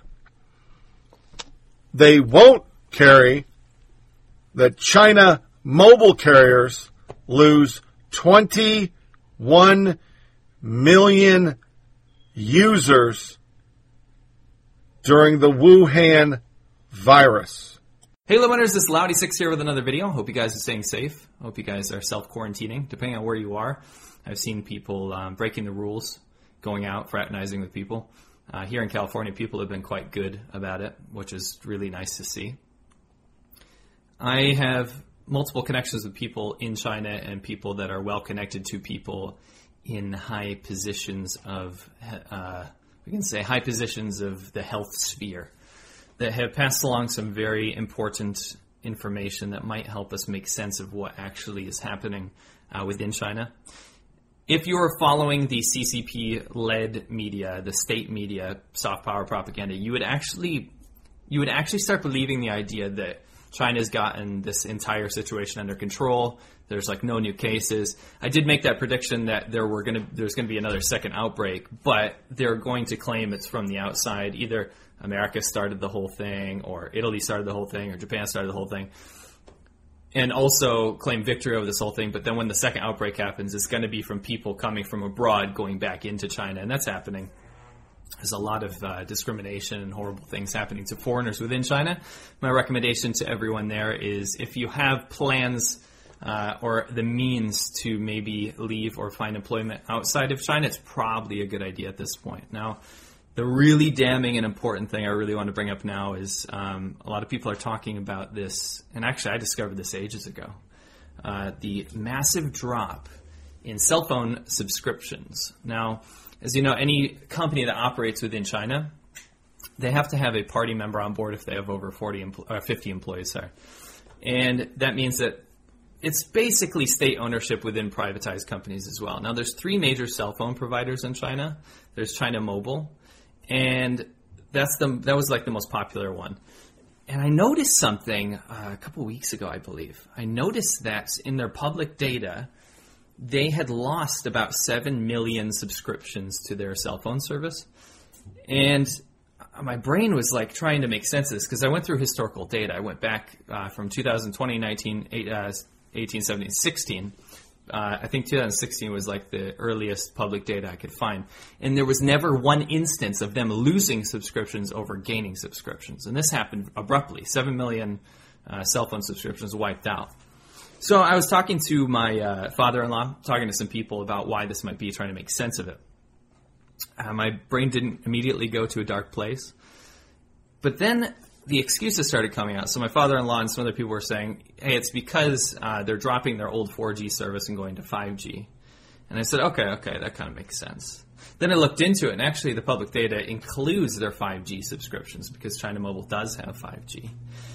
Then the excuses changed. And then he started saying things like, and the other people started saying things like, well, it's just because there's a more competitive package from the other companies like China Unicom. And so I said, okay. So I started looking their data as well, and they were losing millions of su- subscriptions immediately and abruptly at the same time. Cumulatively, like at the end of the day, it was 21 million subscriptions lost. And that's a bit weird if you think about it it was exactly around the same time that everyone was, uh, you know, getting welded into their houses. Um, you know, all this kind of huge crackdown that the Chinese government was doing on its own people, and all that when the speculation of the crematoriums and all that kind of stuff came out. So it's not me insinuating that 21 million people died, but at the same time, it is absolutely bizarre that there's no real logical excuse or uh, statement from any of these companies as to why this happened. And the fact that they let their data go public is just one of those kind of chabadoa, like, oops, we forgot about this. You know, I, I feel like it's going to be almost impossible to find out why this happened. But the reason I brought this up was not that I think that this is necessarily true. I do think that the numbers in China, of course, are potentially 10 to 100 times higher than they were just because of misreporting and, it, you know, the way that they've tried to cover this entire situation up. But the reason I brought this up was because the lack of transparency and the fact that the government, Chinese government, hasn't been honest with the entire world about actually what happened and could have prevented this entire thing, but due to face and the structure, top-down authoritarian dictatorship that is the Chinese government, due to the way that they covered it, it makes people go out there and look for crazy theories. And I don't think this whole cell phone, uh, I can't call it a scandal yet, but I don't think this whole cell phone debacle um, is indicative of anything sinister in itself, but it proves that people have to go out and find ways to understand actually what happened. When you look at the numbers in Italy, when you look at the numbers in Spain, even the numbers in the US, when you look at percentages and compare them to China, it just doesn't add up. It doesn't make any sense, right?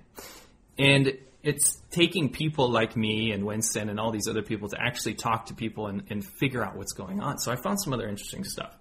Um, somebody who wished to be anonymous sent me this. I did some digging. They sent me this uh, article about the fact that uh, COVID, or sorry, the coronaviruses could be tied back to bats, and they were studying this, right? So I did some digging myself, and I actually went to the website of the Wuhan Institute of Virology. So this is like a, a university slash, uh, I'm going to say, a, a, virus lab that studies uh, transmissible viruses. And I found this job opening. I'm going to post it here in Chinese first, but I've uh, translated it over here as well. Look at the date here. It says uh, 11 18 2019. So this is November 18. So this is about a month before we really knew anything. It says it is recruiting one to two postdoctoral fellows. Um, and they're going to research the unique mechanism of bats' innate immunity. So the job requirements, you got to have a PhD, you got to have all these uh, English communication skills. They're trying to recruit people from abroad. And remember, this is in the the uh, virus lab. That's very close to the initial breakout. Uh, the, they have the salary here, which is actually pretty good for China. The most important thing is down here at the bottom. It says the PI introduction. Peng Zhou, PhD researcher, Wuhan Institute of Virology, Chinese Academy of Sciences, and leader of bat virus infection immunization. He received his PhD in the Wuhan Virus Research Institute in 2010. And he has worked on uh, bat virus and immunology in Australia and Singapore. In 2009, he took the lead in uh, starting the research on the immune mechanism of bat long term carrying transmitting viruses in the world. So far, he's published more than 30 SCI articles, including the first corresponding authors Nature, Cell, Host, Microbe, and PNAS. At present, research on bat virus and immunology is continuing and has received support from the Na- National Excellence Youth Fund and the pilot project of the Chinese Academy of Sciences and the major project of the Ministry of Science and Technology. Now, the main research direction of this research group, so the foreigners that they're trying to hire, these scientists with PhDs, again, remember this is in November 19th, 2019. Taking bats as a research object, I will answer the molecular mechanism that can coexist with Ebola and SARS associated coronavirus for a long time without disease and its relationship with flight and longevity. Virology, immunology, cell biology, and multiple omics are used to compare the differences between humans and other mammals. Now, this is not to say that this was some random, you know, bioweapon that people keep speculating about. I think that's that's nonsense to me. But this does show that p- they were recruiting people to come to the, the virus lab to actually study coronavirus transmissibility between humans and bats just a month before this all happened. And that is very, very interesting stuff. And you know what's really funny? The most funny thing is when I was digging, I actually pulled up this website. This is a little while ago. I wanted to see if this website would be taken down because this job opening is still open. You can still go to this website. So if you go to the Wuhan Institute of Virology, you have to do it in Chinese, but you can translate with Google or something. It's still there. And I want to see. This is my little test. I want to see if this website goes down. It'll obviously be on archive.org or something, but I want to see if after my website or after my video kind of simmers for a little, I want to see if this goes down. I'm very, very, very curious. Uh, some other updates. Chinese government is now, uh, well, it had been promoting uh, traditional Chinese medicine, TCM. So you're talking about things like herbs and elixirs and mystical stuff that hasn't been proven by science to uh, cure or treat coronavirus. And I found that appalling in the beginning, and there was a little bit of pushback uh, to the point where a lot of people on Weibo were saying, listen, can we just like use science to, to deal with this? People are dying. So it stopped for a while. Now, there is a whole full ban on the uh, sale of wild animals in China, which is, you know, what most people believe to be the source of the coronavirus. So you'd think that because of this, uh, you know, banning pangolin scales and rhino horns and all this kind of stuff, wide scale ban, which I don't believe will be enacted fully anyway in China, you'd think that they would stop pr- promoting these mystical methods that use rare animal parts. But nope. Chinese government is now approving and recommending that people get injections of bear bile, and I'm not even joking. Uh, they are promoting that right now. It is the Shanghai uh, Kaibao Pharmaceutical Company. We know the hor- horrific practice of bear bile removal from bears. They're kept in cages and they like suck the bile out basically. Um, widely hated across the world, but they're actually promoting a medicine that uses, at least in part, one ingredient, bear bile. Pretty horrific stuff. Cannot believe that they're actually doing that. I think that it might be a stimulus for a lot of these pharm- pharmaceutical companies uh, for TCM that have not seen a lot of business uh, these days. Now, another thing, uh, like I said, the imported cases scandal in China. So China is now saying we don't have any domestic cases of coronavirus. We've taken care of it. We we wiped it all out. Now everyone needs to applaud us and say, "Hey, you did such a great job." Then the West basically says, "Hey," or other countries say, "Hey, but it started there. How do you, how can you claim victory over something that you started? It's like setting your own house on fire and then." You know, you walk over with a bucket of water after two weeks and it's a smoldering mess, and you're like, "Look, I put it out." I predicted that this imported cases thing was going to be a way for the Chinese government to point it elsewhere. But not only did they point it elsewhere, they also said that it probably didn't even come from China. That is a state endorsed message at this point. So the whole thing is that if you leave China and then you come back to China, now you have to go into quarantine for 14 days. Uh, foreigners have to stay in hotels and pay for it themselves. Chinese people have other options, but it's so crowded to the point where you know people are just paying to stay in a hotel. Some of them really poor conditions, some of them kind of swanky and nice. Um, but you get food delivered to your door and whatnot. Either way, to avoid um, any debacle or any forced quarantine, or in order to even board a flight that is going into China, China requires you to have a piece of paper that goes in your medical folder that says you have been tested and you are clean um, and you do not have coronavirus, right? Now, there's a huge business right now in Taobao, which is Chinese eBay, which is selling COVID free health certificates to help people board those international flights right now. So, for 3 RMB, you can buy this folder. It looks like a government official uh, folder that you'd get when you get immunizations and stuff in China. And then inside is your report. Um, I believe it costs a little more to have like a custom report, but basically saying that you do not have the coronavirus. Now, why would people be buying this if they didn't have it or if they hadn't been tested? Um, the fact that there's a market for that is a little alarming. I'm not surprised. Taobao is full of this kind of stuff. You can buy fake degrees on there. You can buy fake uh, medical certification if you want to have a pharmacist license. You can buy driver's licenses. You can buy pieces of guns. You can buy uh, books, but inside it's hollowed out. And there's drugs inside. It's the wild west of, I should say, the wild east of commerce on the internet. So I wasn't surprised to see this, but the effects that this could potentially have is pretty pretty amazing. Uh, Vivi, my my wife, turned me onto something very interesting as well. So there's been this kind of she's been following her friends in China, kind of where their mental gymnastics is leading them to based on state propaganda. So first. Uh, the virus started in the U.S. It was a bioweapon against China. That's kind of simmered down now, and now uh, I would say more recently, people are saying it started in Italy because look at all their cases, patient zeros there, all this kind of stuff. But funnily enough, it actually moved on to a minor ally of China, and a lot of her friends are now claiming that it might have started in Russia, of all places, which I find alarming because Chinese people tend to look at Russia as this marginalized ally that they have, always getting uh, targeted by Western countries and bullied and all this kind of stuff. The funny thing is that when China was kind of playing down the numbers and hiding everything, it made people feel like China was a safe place to be. So now, Chinese people in China that are listening to kind of crazy conspiracy theories or even like some different outlets of state media are now saying that there are millions of cases in Russia. People are dying everywhere. It's a huge pandemic, but they're reporting that there's not that many and it's not a big deal. And actually, I dug this up on uh, on WeChat. I saw this posted probably like six times. I'm not even joking.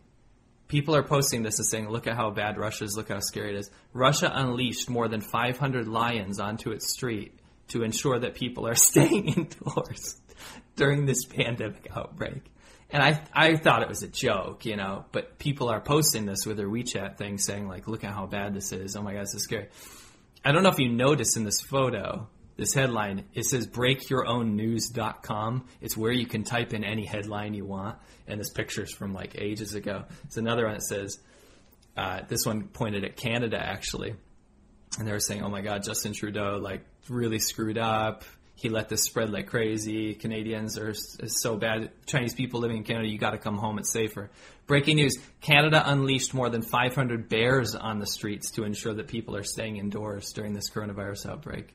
And the bottom says Justin Trudeau re- released around 500 bears to make people stay indoors. Also made with this uh, handy little website, breakyourownnews.com. It shows you the level. I guess when your when your own government is spouting and changing its mind all the time about what you should believe, it starts to mess with you. I think when you're supposed to entru- entrust this all powerful dictatorship that that has your best interests in mind, right? You're going to see stuff like that with actual educated 20 something 30 something year old people spreading it around and actually believing it. And it's nuts. I would i would like to say that most of the people i know wouldn't believe something so ridiculous but the fact that this is making its rounds is it's mind-blowing to me. It's really mind-blowing to me. So that's kind of the stuff that i wanted to uh, pinpoint today. I want to keep you guys updated. It's rough covering this kind of stuff we're not making any money off of our videos, but it's one of those things where people are looking to us to, to maybe make sense of stuff they can't read in Chinese or understand what's happening within China. But the most important thing to remember is that this is the Xi virus. And it will always be the Xi virus to me. It will always be that to me. Do not let that escape you. Do not let you forget this. Oh, by the way, I want to throw one more funny thing in here. Um, this is just lighthearted. Now, Taiwan has been uh, very vocal about not being able to be let into the WHO and how that's been a detriment to the world. I also agree with that. But Taiwan's not getting off easy this time. Look at this. Reporting live with blah, blah, blah. Trying Taiwan Pizza Hut. So this is Taiwan Pizza Hut's branch. New matcha green tea with red bean pizza. What, peer, what appears to be a food crime to most Italians is underway. Taiwan, you really screwed up this time. Seriously, I love you, but matcha and red bean pizza. Those are like two of the worst foods in the entire world. It's disgusting. Uh, either way, I'm glad to see Taiwan and Taiwanese people really pulling through this. Um, I think the world has a lot of lessons to learn from the way Taiwan dealt with us. If you've made it this far in the video, uh, I'll see you guys tomorrow on ADV Podcast. Don't forget, we'll be on there 3 p.m. PET, Pacific Time, uh, 6 p.m. ET, Eastern Standard Time. And uh, Winston will be on Friday, of course, with his video. He's going to touch on a similar topic uh, to what I brought up, but more about the, how foreigners are being received in China right now. Kind of a big warning to everyone. Uh, I think there's some dark times ahead for expats in China, that's for sure. Uh, thank you to everyone that's been supporting us on Patreon, patreon.com slash laowhy86. Um, it's the only way we're pulling any bread in this, this during these times. And I understand that people uh, you know, especially people that can't go to work and get paid, it's it's tough to support some phantom dude on YouTube. So I really appreciate that. I'll see you guys tomorrow on the podcast. Uh, if not, I'll see you next week, next Wednesday. Thank you so much, Law Winners, and I'll catch you on the next one. Now that is one of many videos on YouTube covering this. There's companies that do this. This isn't a fucking tinfoil hat. This isn't a bunch of Trumpers running around. This is what's happening. British scientific advisors claim China outbreak could be 15 to 40 times worse. 40 times worse. But what do we get? Yashar Ali with that Taiwan soundbite I played earlier. Yeah. They're fuckheads. But they're carrying the numbers like they're factual. So you're getting people that are actually starting to track it. After the coronavirus thing is all said and done, the folks we will get through this, we plan on writing many articles like this one about the trash media disgusting anti-American pro-Chinese headlines. If this was truly their last stand against Trump, they failed miserably because there's only made even bigger jokes of themselves. It's no coincidence their ratings are in the crapper. Yes, yes, this editor does keep saying that, and I will continue to say it over and over again. Look at this hot mess, and big props to Drew Holden for putting it together. Drew Holden. I, for one, am looking forward to the correction and apology. New York Times. Its coronavirus cases dwindling. China turns focus outward. They were pushing China handing out supplies other than America because of Trump. But Liz Shy. Turkey, Spain, and Czech are throwing out thousands of tests sent by China because they don't work. The Netherlands just announced nearly half of its Chinese tests are faulty.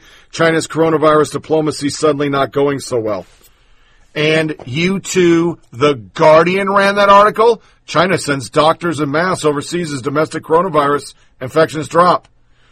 ABC, Reuters, Time Magazine, Atlantic Council is just shameful. Not a surprise, Atlantic Council at all. If you ever get bored, take a gander at who sits on their board. Not expecting the moral lightweights at The Intercept to fix this, obviously. AJ English for Al Jazeera. NBC News might get a Pulitzer for trusted American media outlet pushing the Chinese propaganda. NPR was pushing it. Chris Hayes was pushing it. Guy Benson, Josh Rogin.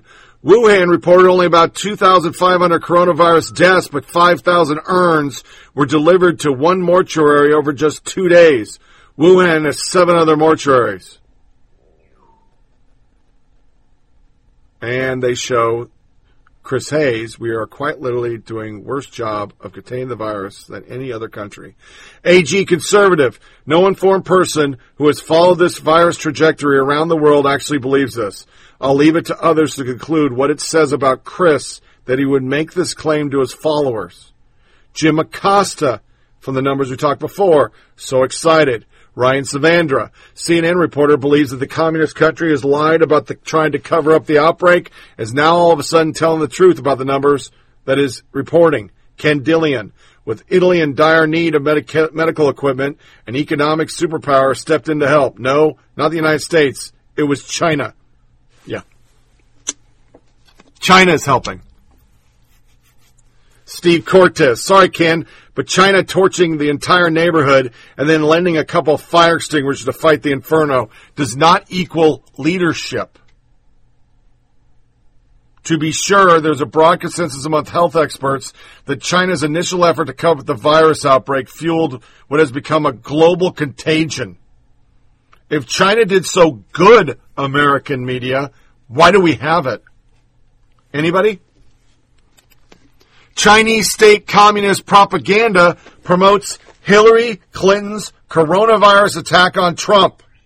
China state communist propaganda promoted a tweet from Democrat Hillary Clinton on Friday that contained misleading information about Donald Trump's response to coronavirus, which originated in China. The president is turning to racist rhetoric to distract from his failure to take the coronavirus seriously early on make tests widely available, and adequately prepare the country for the period of crisis, Clinton wrote. Don't fall for it. Don't let your friends and family fall for it. Chinese state media took a screenshot of Clinton's tweet and wrote, Former U.S. Secretary of State Hillary Clinton on Wednesday critiqued Trump's recent usage of China virus to refer to COVID-19 as a racist rhetoric which is an attempt to eclipse his poor response in curbing the virus outbreak. Chinese ambassador to South Africa Lin Songtian promoted the tweet, writing, It is true, justice always speaks loudly.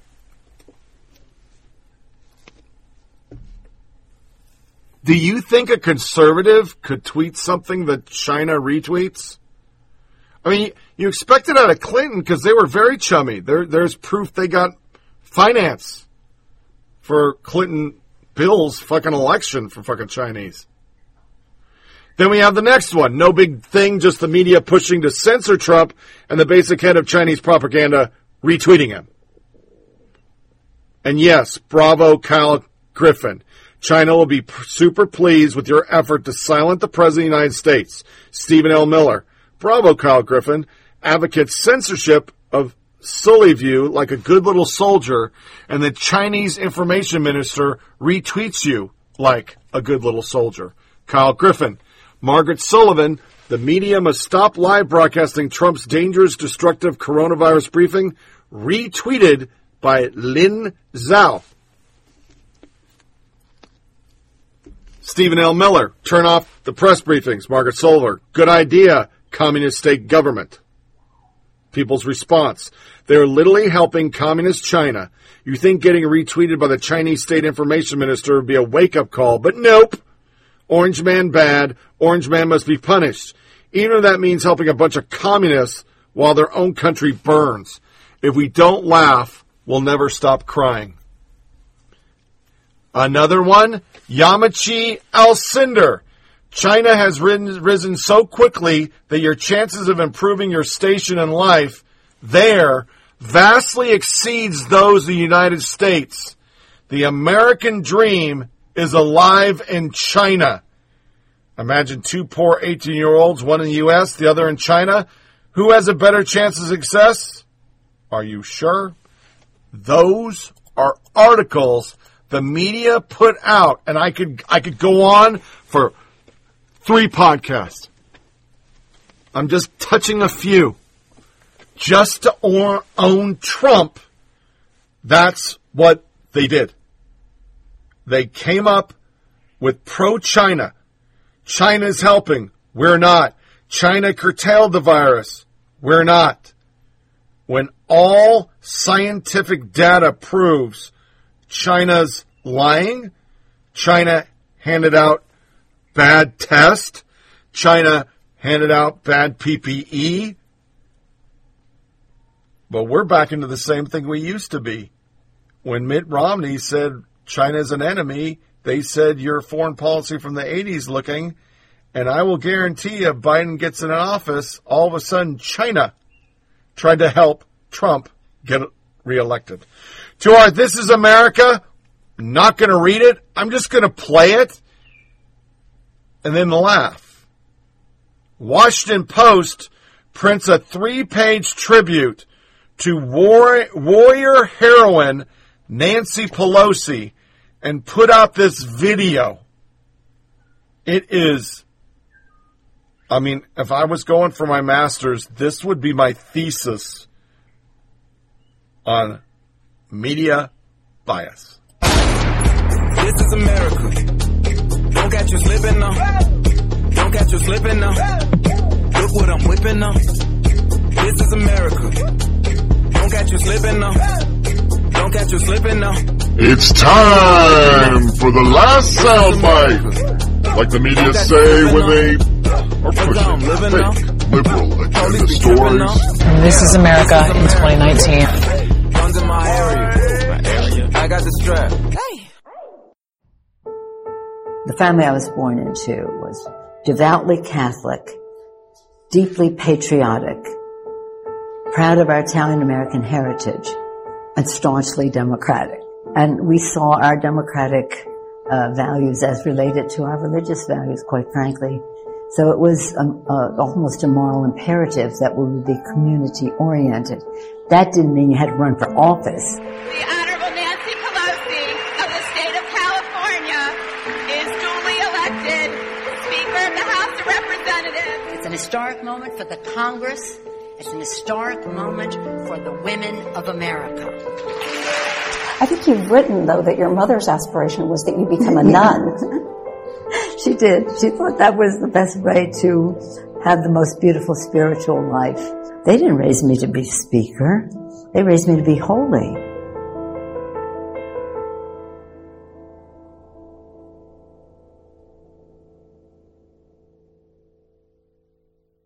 First thing I wanted to talk to you about was just the kind of sheer unlikelihood that you would be here in this position because people look at you and they say, oh, well, you know, she was the daughter of the mayor of Baltimore. Her brother was the mayor of Baltimore. Surely she was groomed for this from the minute she was born. No, no, actually quite to the contrary. My brother was groomed and uh, we all love that because he's a, really the loveliest person in the world, a daily communicant, a beautiful, uh, public servant, my brother Tommy. But I, no, I never was, and I never even wanted to be. I just wanted to be normal. You know, in other words, I saw people as families had weekends and things like that, and all, we were always doing political events, which we loved because public service was a noble calling, and uh, we always had a responsibility to our community, and our family life was not affected, but I could see that my father worked constantly. I was shy, actually. I, I love promoting other people, but I, it never interested me to be center stage. But it, when you get to San But I seem to have gotten over it. You thought about law school, but you fell in love, and so those plans went by the wayside. Uh, and you had five babies in six years. Almost to the day. hmm Four of our five babies were born in New York, and so I would be pushing strollers at Halloween time, giving out. Um, and so, in some of those buildings in New York, you couldn't pamphlet, you couldn't leaflet in the buildings for political purposes. But if you were trick or treating with your children and you were leafleting at the same time, it was a, a cover. In 1985, you decide to run for DNC chair. And I've gone back and read some of the coverage. What about the, just the sheer sexism of some of the attacks you were getting? And my, one of my favorite phrases I've read of you during that 85 race, she, that you were an overbearing player of feminist politics. Yeah, maybe. I certainly hope so. One person's insult is, you know, I take as a compliment. Uh, but uh, w- that was new, I mean, this is a long time ago. If I was called an overbearing feminist 35 years ago, I would consider that a compliment. I read of a labor leader who called you an airhead.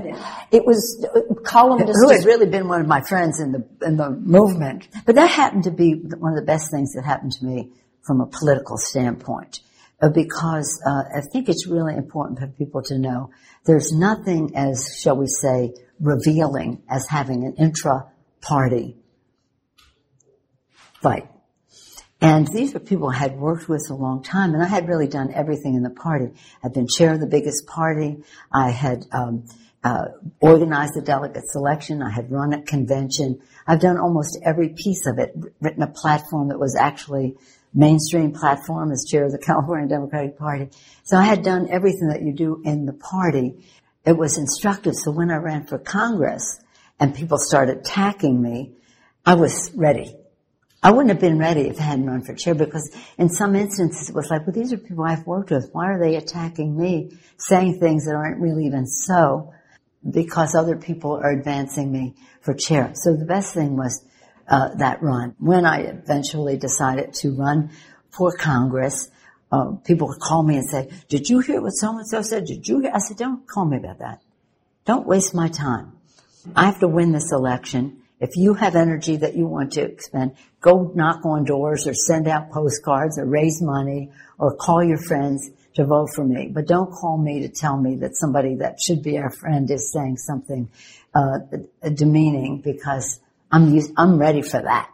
When you make your decision to do the thing that you said you would never do, which is run for office. But I never envisioned myself doing it now. It is, it is Sala Burton, tragically. I didn't Yeah. realize until recently, I was looking through the stories, how young she was when she was know. stricken. Well, first of all, I didn't realize she was dying. I knew that she was ill. And what she had said to me is, you know, I don't think I want to do this again. I want to spend time with my grandchild at, at the time and, uh, you should run for my job. I said, well, Sala, you should run for Congress. I said, well, there's no opening. And she said, well, I'm, I, I don't want to spend more time with family. I'm not going to run again. So I want you to run and I want to give you my support and I want to know if you will accept that. And I said, well, I mean, I I have to talk to my family and this or that. Now four of my kids are in college. One was going to be a senior in high school. That was Alexandra. Uh, and so I went to Alexandra. I said, Alexandra, mommy may have the opportunity to run for Congress. Uh, what that would entail is that I'd be gone like three days, three nights a week, four days. But any answer from you would be okay with me. And she said, um, mother. So I knew I was in trouble right there. Mother, get a life.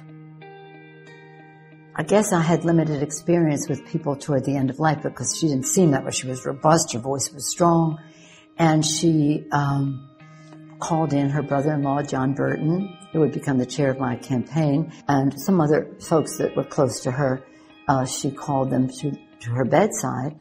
I've called you all here because I want to ask Nancy if she will run for my seat because I'm not going to seek reelection. And if she says yes, then I'm going to give her my endorsement and I want all of you to support her as well. I want your answer now, Nancy. Will you run for the seat? Then just shortly thereafter, she passed away. And we were in a campaign. And seven weeks later was the primary day, and I won. And every time I'm introduced as the most powerful woman in American history, it breaks my heart because I think we should have a president. We could have had a president. My disappointment it goes back to 2016. Hillary Clinton was our nominee, one of the best prepared people to be president of the United States in a long time. President Bush, I love the Bushes, but she was better prepared. Her own husband, she was better prepared for so many reasons. Probably go back to Papa Bush because he was a vice president and all these other things. Hillary Clinton advanced the ball way down the field. These candidates, each one of them, knew her purpose, her why, her what, her how. They all were excellent, and I think gave women confidence that a woman could do this job, and gave the American people, beyond women, that a woman could do the job. But it's a competitive arena. You have to win. Uh, you know, you just have to win. I don't think people should be disappointed that a woman didn't win. Oh, yes. But rejoice in the fact that we had so many and that they have, again, cleared the path for many more women. When I was running for my first leadership position, um, the last thing that anybody who was supporting me could say to somebody to get his or her vote was, you should vote for Nancy because she's a woman. I didn't run as a woman. I ran again as a seasoned politician and experienced legislator. It just so happens that I am a woman, and, and we have been waiting a long time for this moment. So I always say to people, being a woman, yes, you're a woman, that's self-evident. Now show your other, what else you have to offer. And that's why when women come here, and I want them all to have a security credential, whether it's armed service, foreign affairs, intelligence, veterans affairs, homeland security, issues uh, within other committees that focus on defense, because that's an important credential for a woman to have. It's not just about issues that relate, that you would think women's issues. Yes, they're important, but we consider every issue a woman's issue. And it is, um, it's pretty exciting. It's 10 of our freshman women are chairs of, uh, of subcommittees, not eight men, 10 women, and in a the Watergate babies, when they came, not one of them had a gavel in the first year. So I've, we've opened the door to have these people rise up, gain standing on their issues, more reputation, so they're better known, and uh, further down the road, should they seek higher office. When we have a woman president, and it will be soon, it will not only be great for America, it will be great for the world. I know what my position as Speaker has done with girls and fathers of girls and, and, moms just saying this means so much because they see a path for themselves. But imagine, President of the United States. So we should not be uh, insecure about it all. We have to be uh, proud of what has happened, build on that, and we will. We will have a woman president. I don't know who it will be, but I know I hope it will be soon. I no longer will be introduced as the most powerful woman in electoral history in America.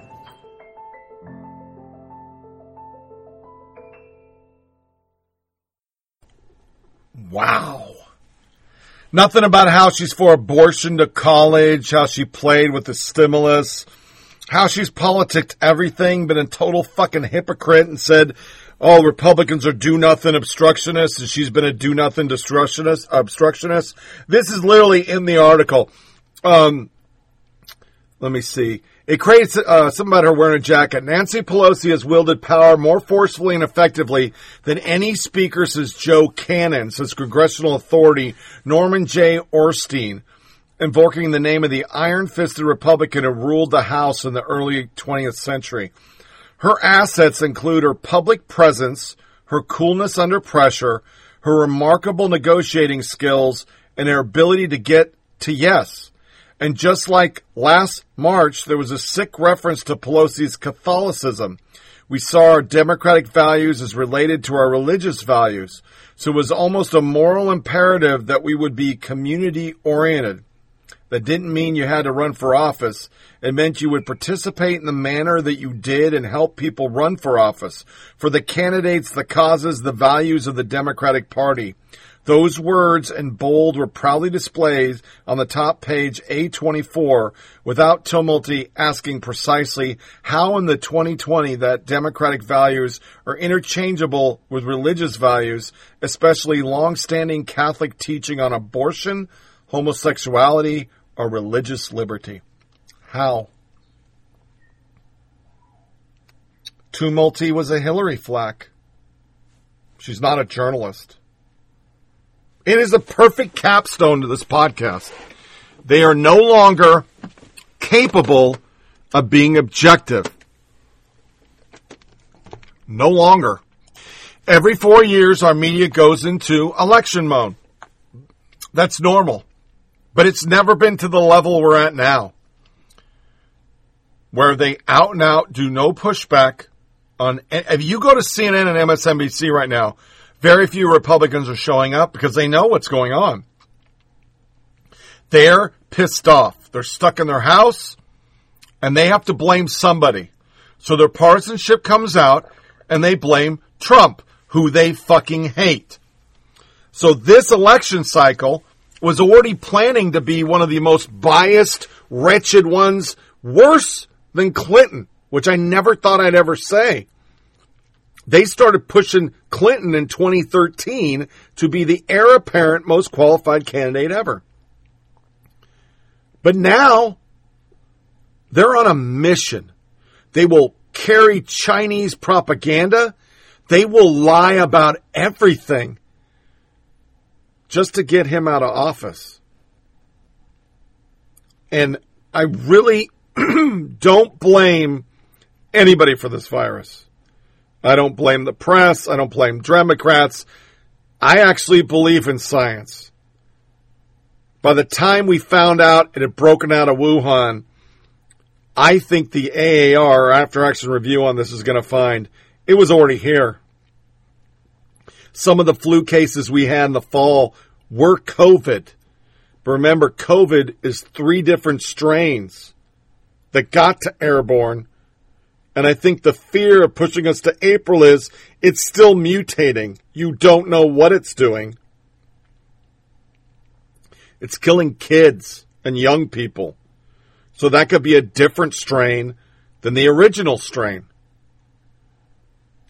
But if you're going to say fiddle faddle when you fought every implementation of quarantine, if you're going to say where's the supplies and you have supplies and you know you have supplies and you're just lying, Donald Trump's playing politics with us. But the Democrats and the media are playing an even worse type of politics. Because they'll go research to find every fucking thing on the planet to try to blame Trump. They won't look up, oh, other than locals, Cuomo, you're lying. You have ventilators. They're in a warehouse. Or they won't go to that hospital and go, well, you saw it on social media, but really the hospital in Queens is not contagion. It's just not. What I am really surprised is there's a story that broke on Drudge. It is from, um, where the hell was that? Uh, God damn it, I had it too. Shit! Uh, let me pause for a second because I, I was going to put it out and then I didn't. It was Sri Lanka, and, and I'm surprised this didn't come out in our media. I'm not lying. This is from the Daily Star UK. So some of what they print is, you know, garbage. But I, I, I was expecting this to be on the header of CNN. Man in coronavirus quarantine runs into street naked before biting woman to death. A 34 year old man is reported to have started tearing his clothes off after a week of self isolation before running in the street naked and launching his attack on a sleeping woman. I expected that to be all over the place.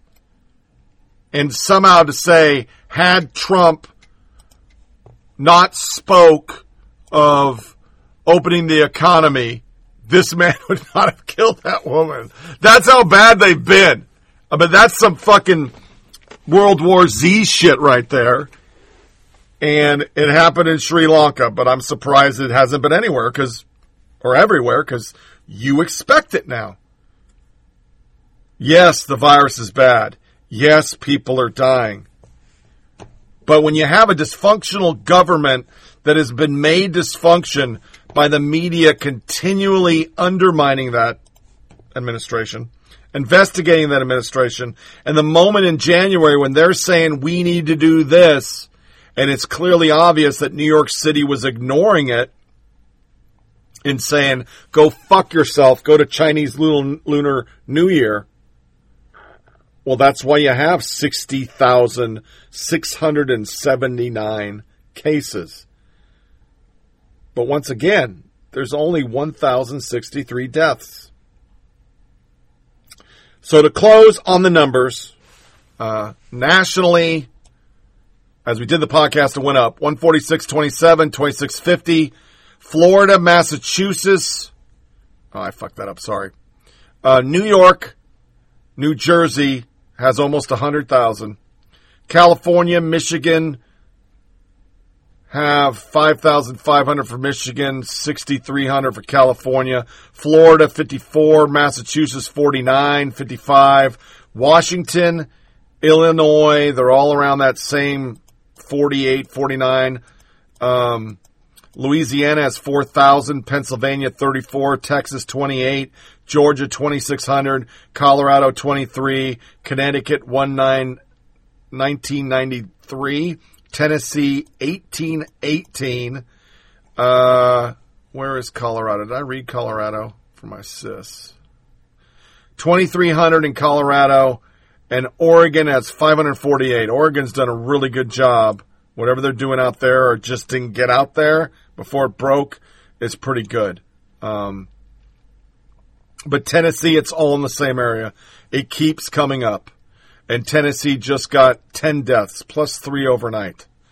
Um, but we're still only talking uh, less than 1% mortality rate. So it's not the global killer as bad as Italy, and it's clearly not as bad as China, which take it for what it's worth. The low end is at least 46,000 people died just in Wuhan if you count the urns. But that same site that talked about the cell phone is the same site that the media was using to claim the amount of people on the beaches in Florida. I shit you fucking not. But they're not using the data in reference to China. And why? I mean, I understand once again, you hate Trump. But if your business is putting out factual informations, China is officially saying they lost 2,500 people, but by all assessments, it must have been way higher. And yes, I don't want to belittle the 150,000 people that have it right now, but we're a large country with much more freedom than China. So let's be honest. We're we're doing the best we can as a country. And even Democrats, who I'm sure are dragging their feet on a lot of shit and are going to automatically blame Trump for political purposes, I really don't think anybody's out there trying to get people killed. But that we would, during an election cycle, say things like that, it just shows we're garbage. We're fucking garbage people and we probably need to address that.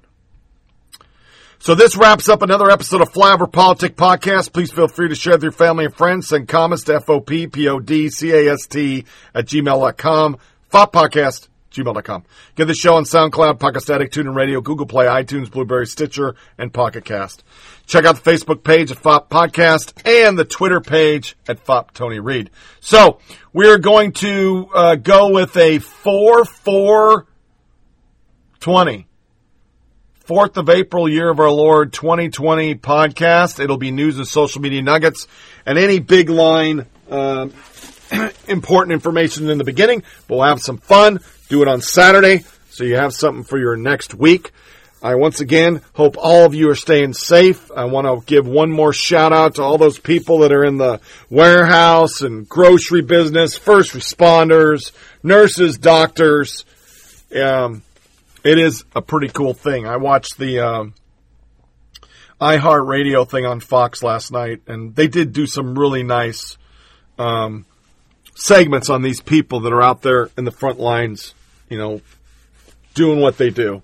So it, it has got to be emotionally wrecking to, especially if you, like they had one lady who just back to back went two days caring for two patients um, each night, and they just died every night, and that's just got to be really tough. So, God be with them. And, and although we started this show with religion's the reason for everything wrong in the world, um, I hope all of us take a time to pray to your God, or if you don't believe in a God, take time to just think positive thoughts.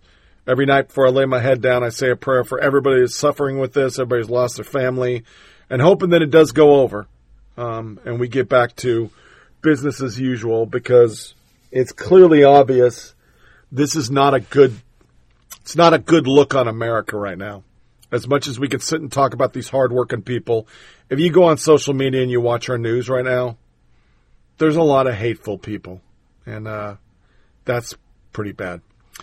So please be safe out there. As always, disconnect from your devices a little bit each day and watch some TV and spend time with those family members because this is the, the silver lining in the cloud. At least you get to spend time with family. And tune back in on Saturday for our next exciting episode of Flyover Politic Podcast. As always, thanks for listening. Take care.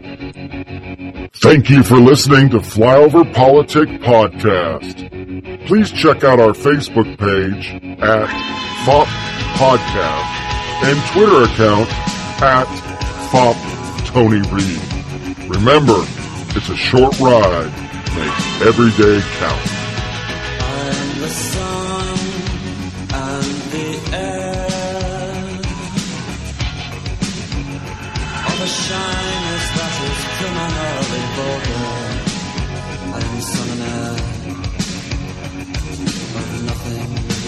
Particular.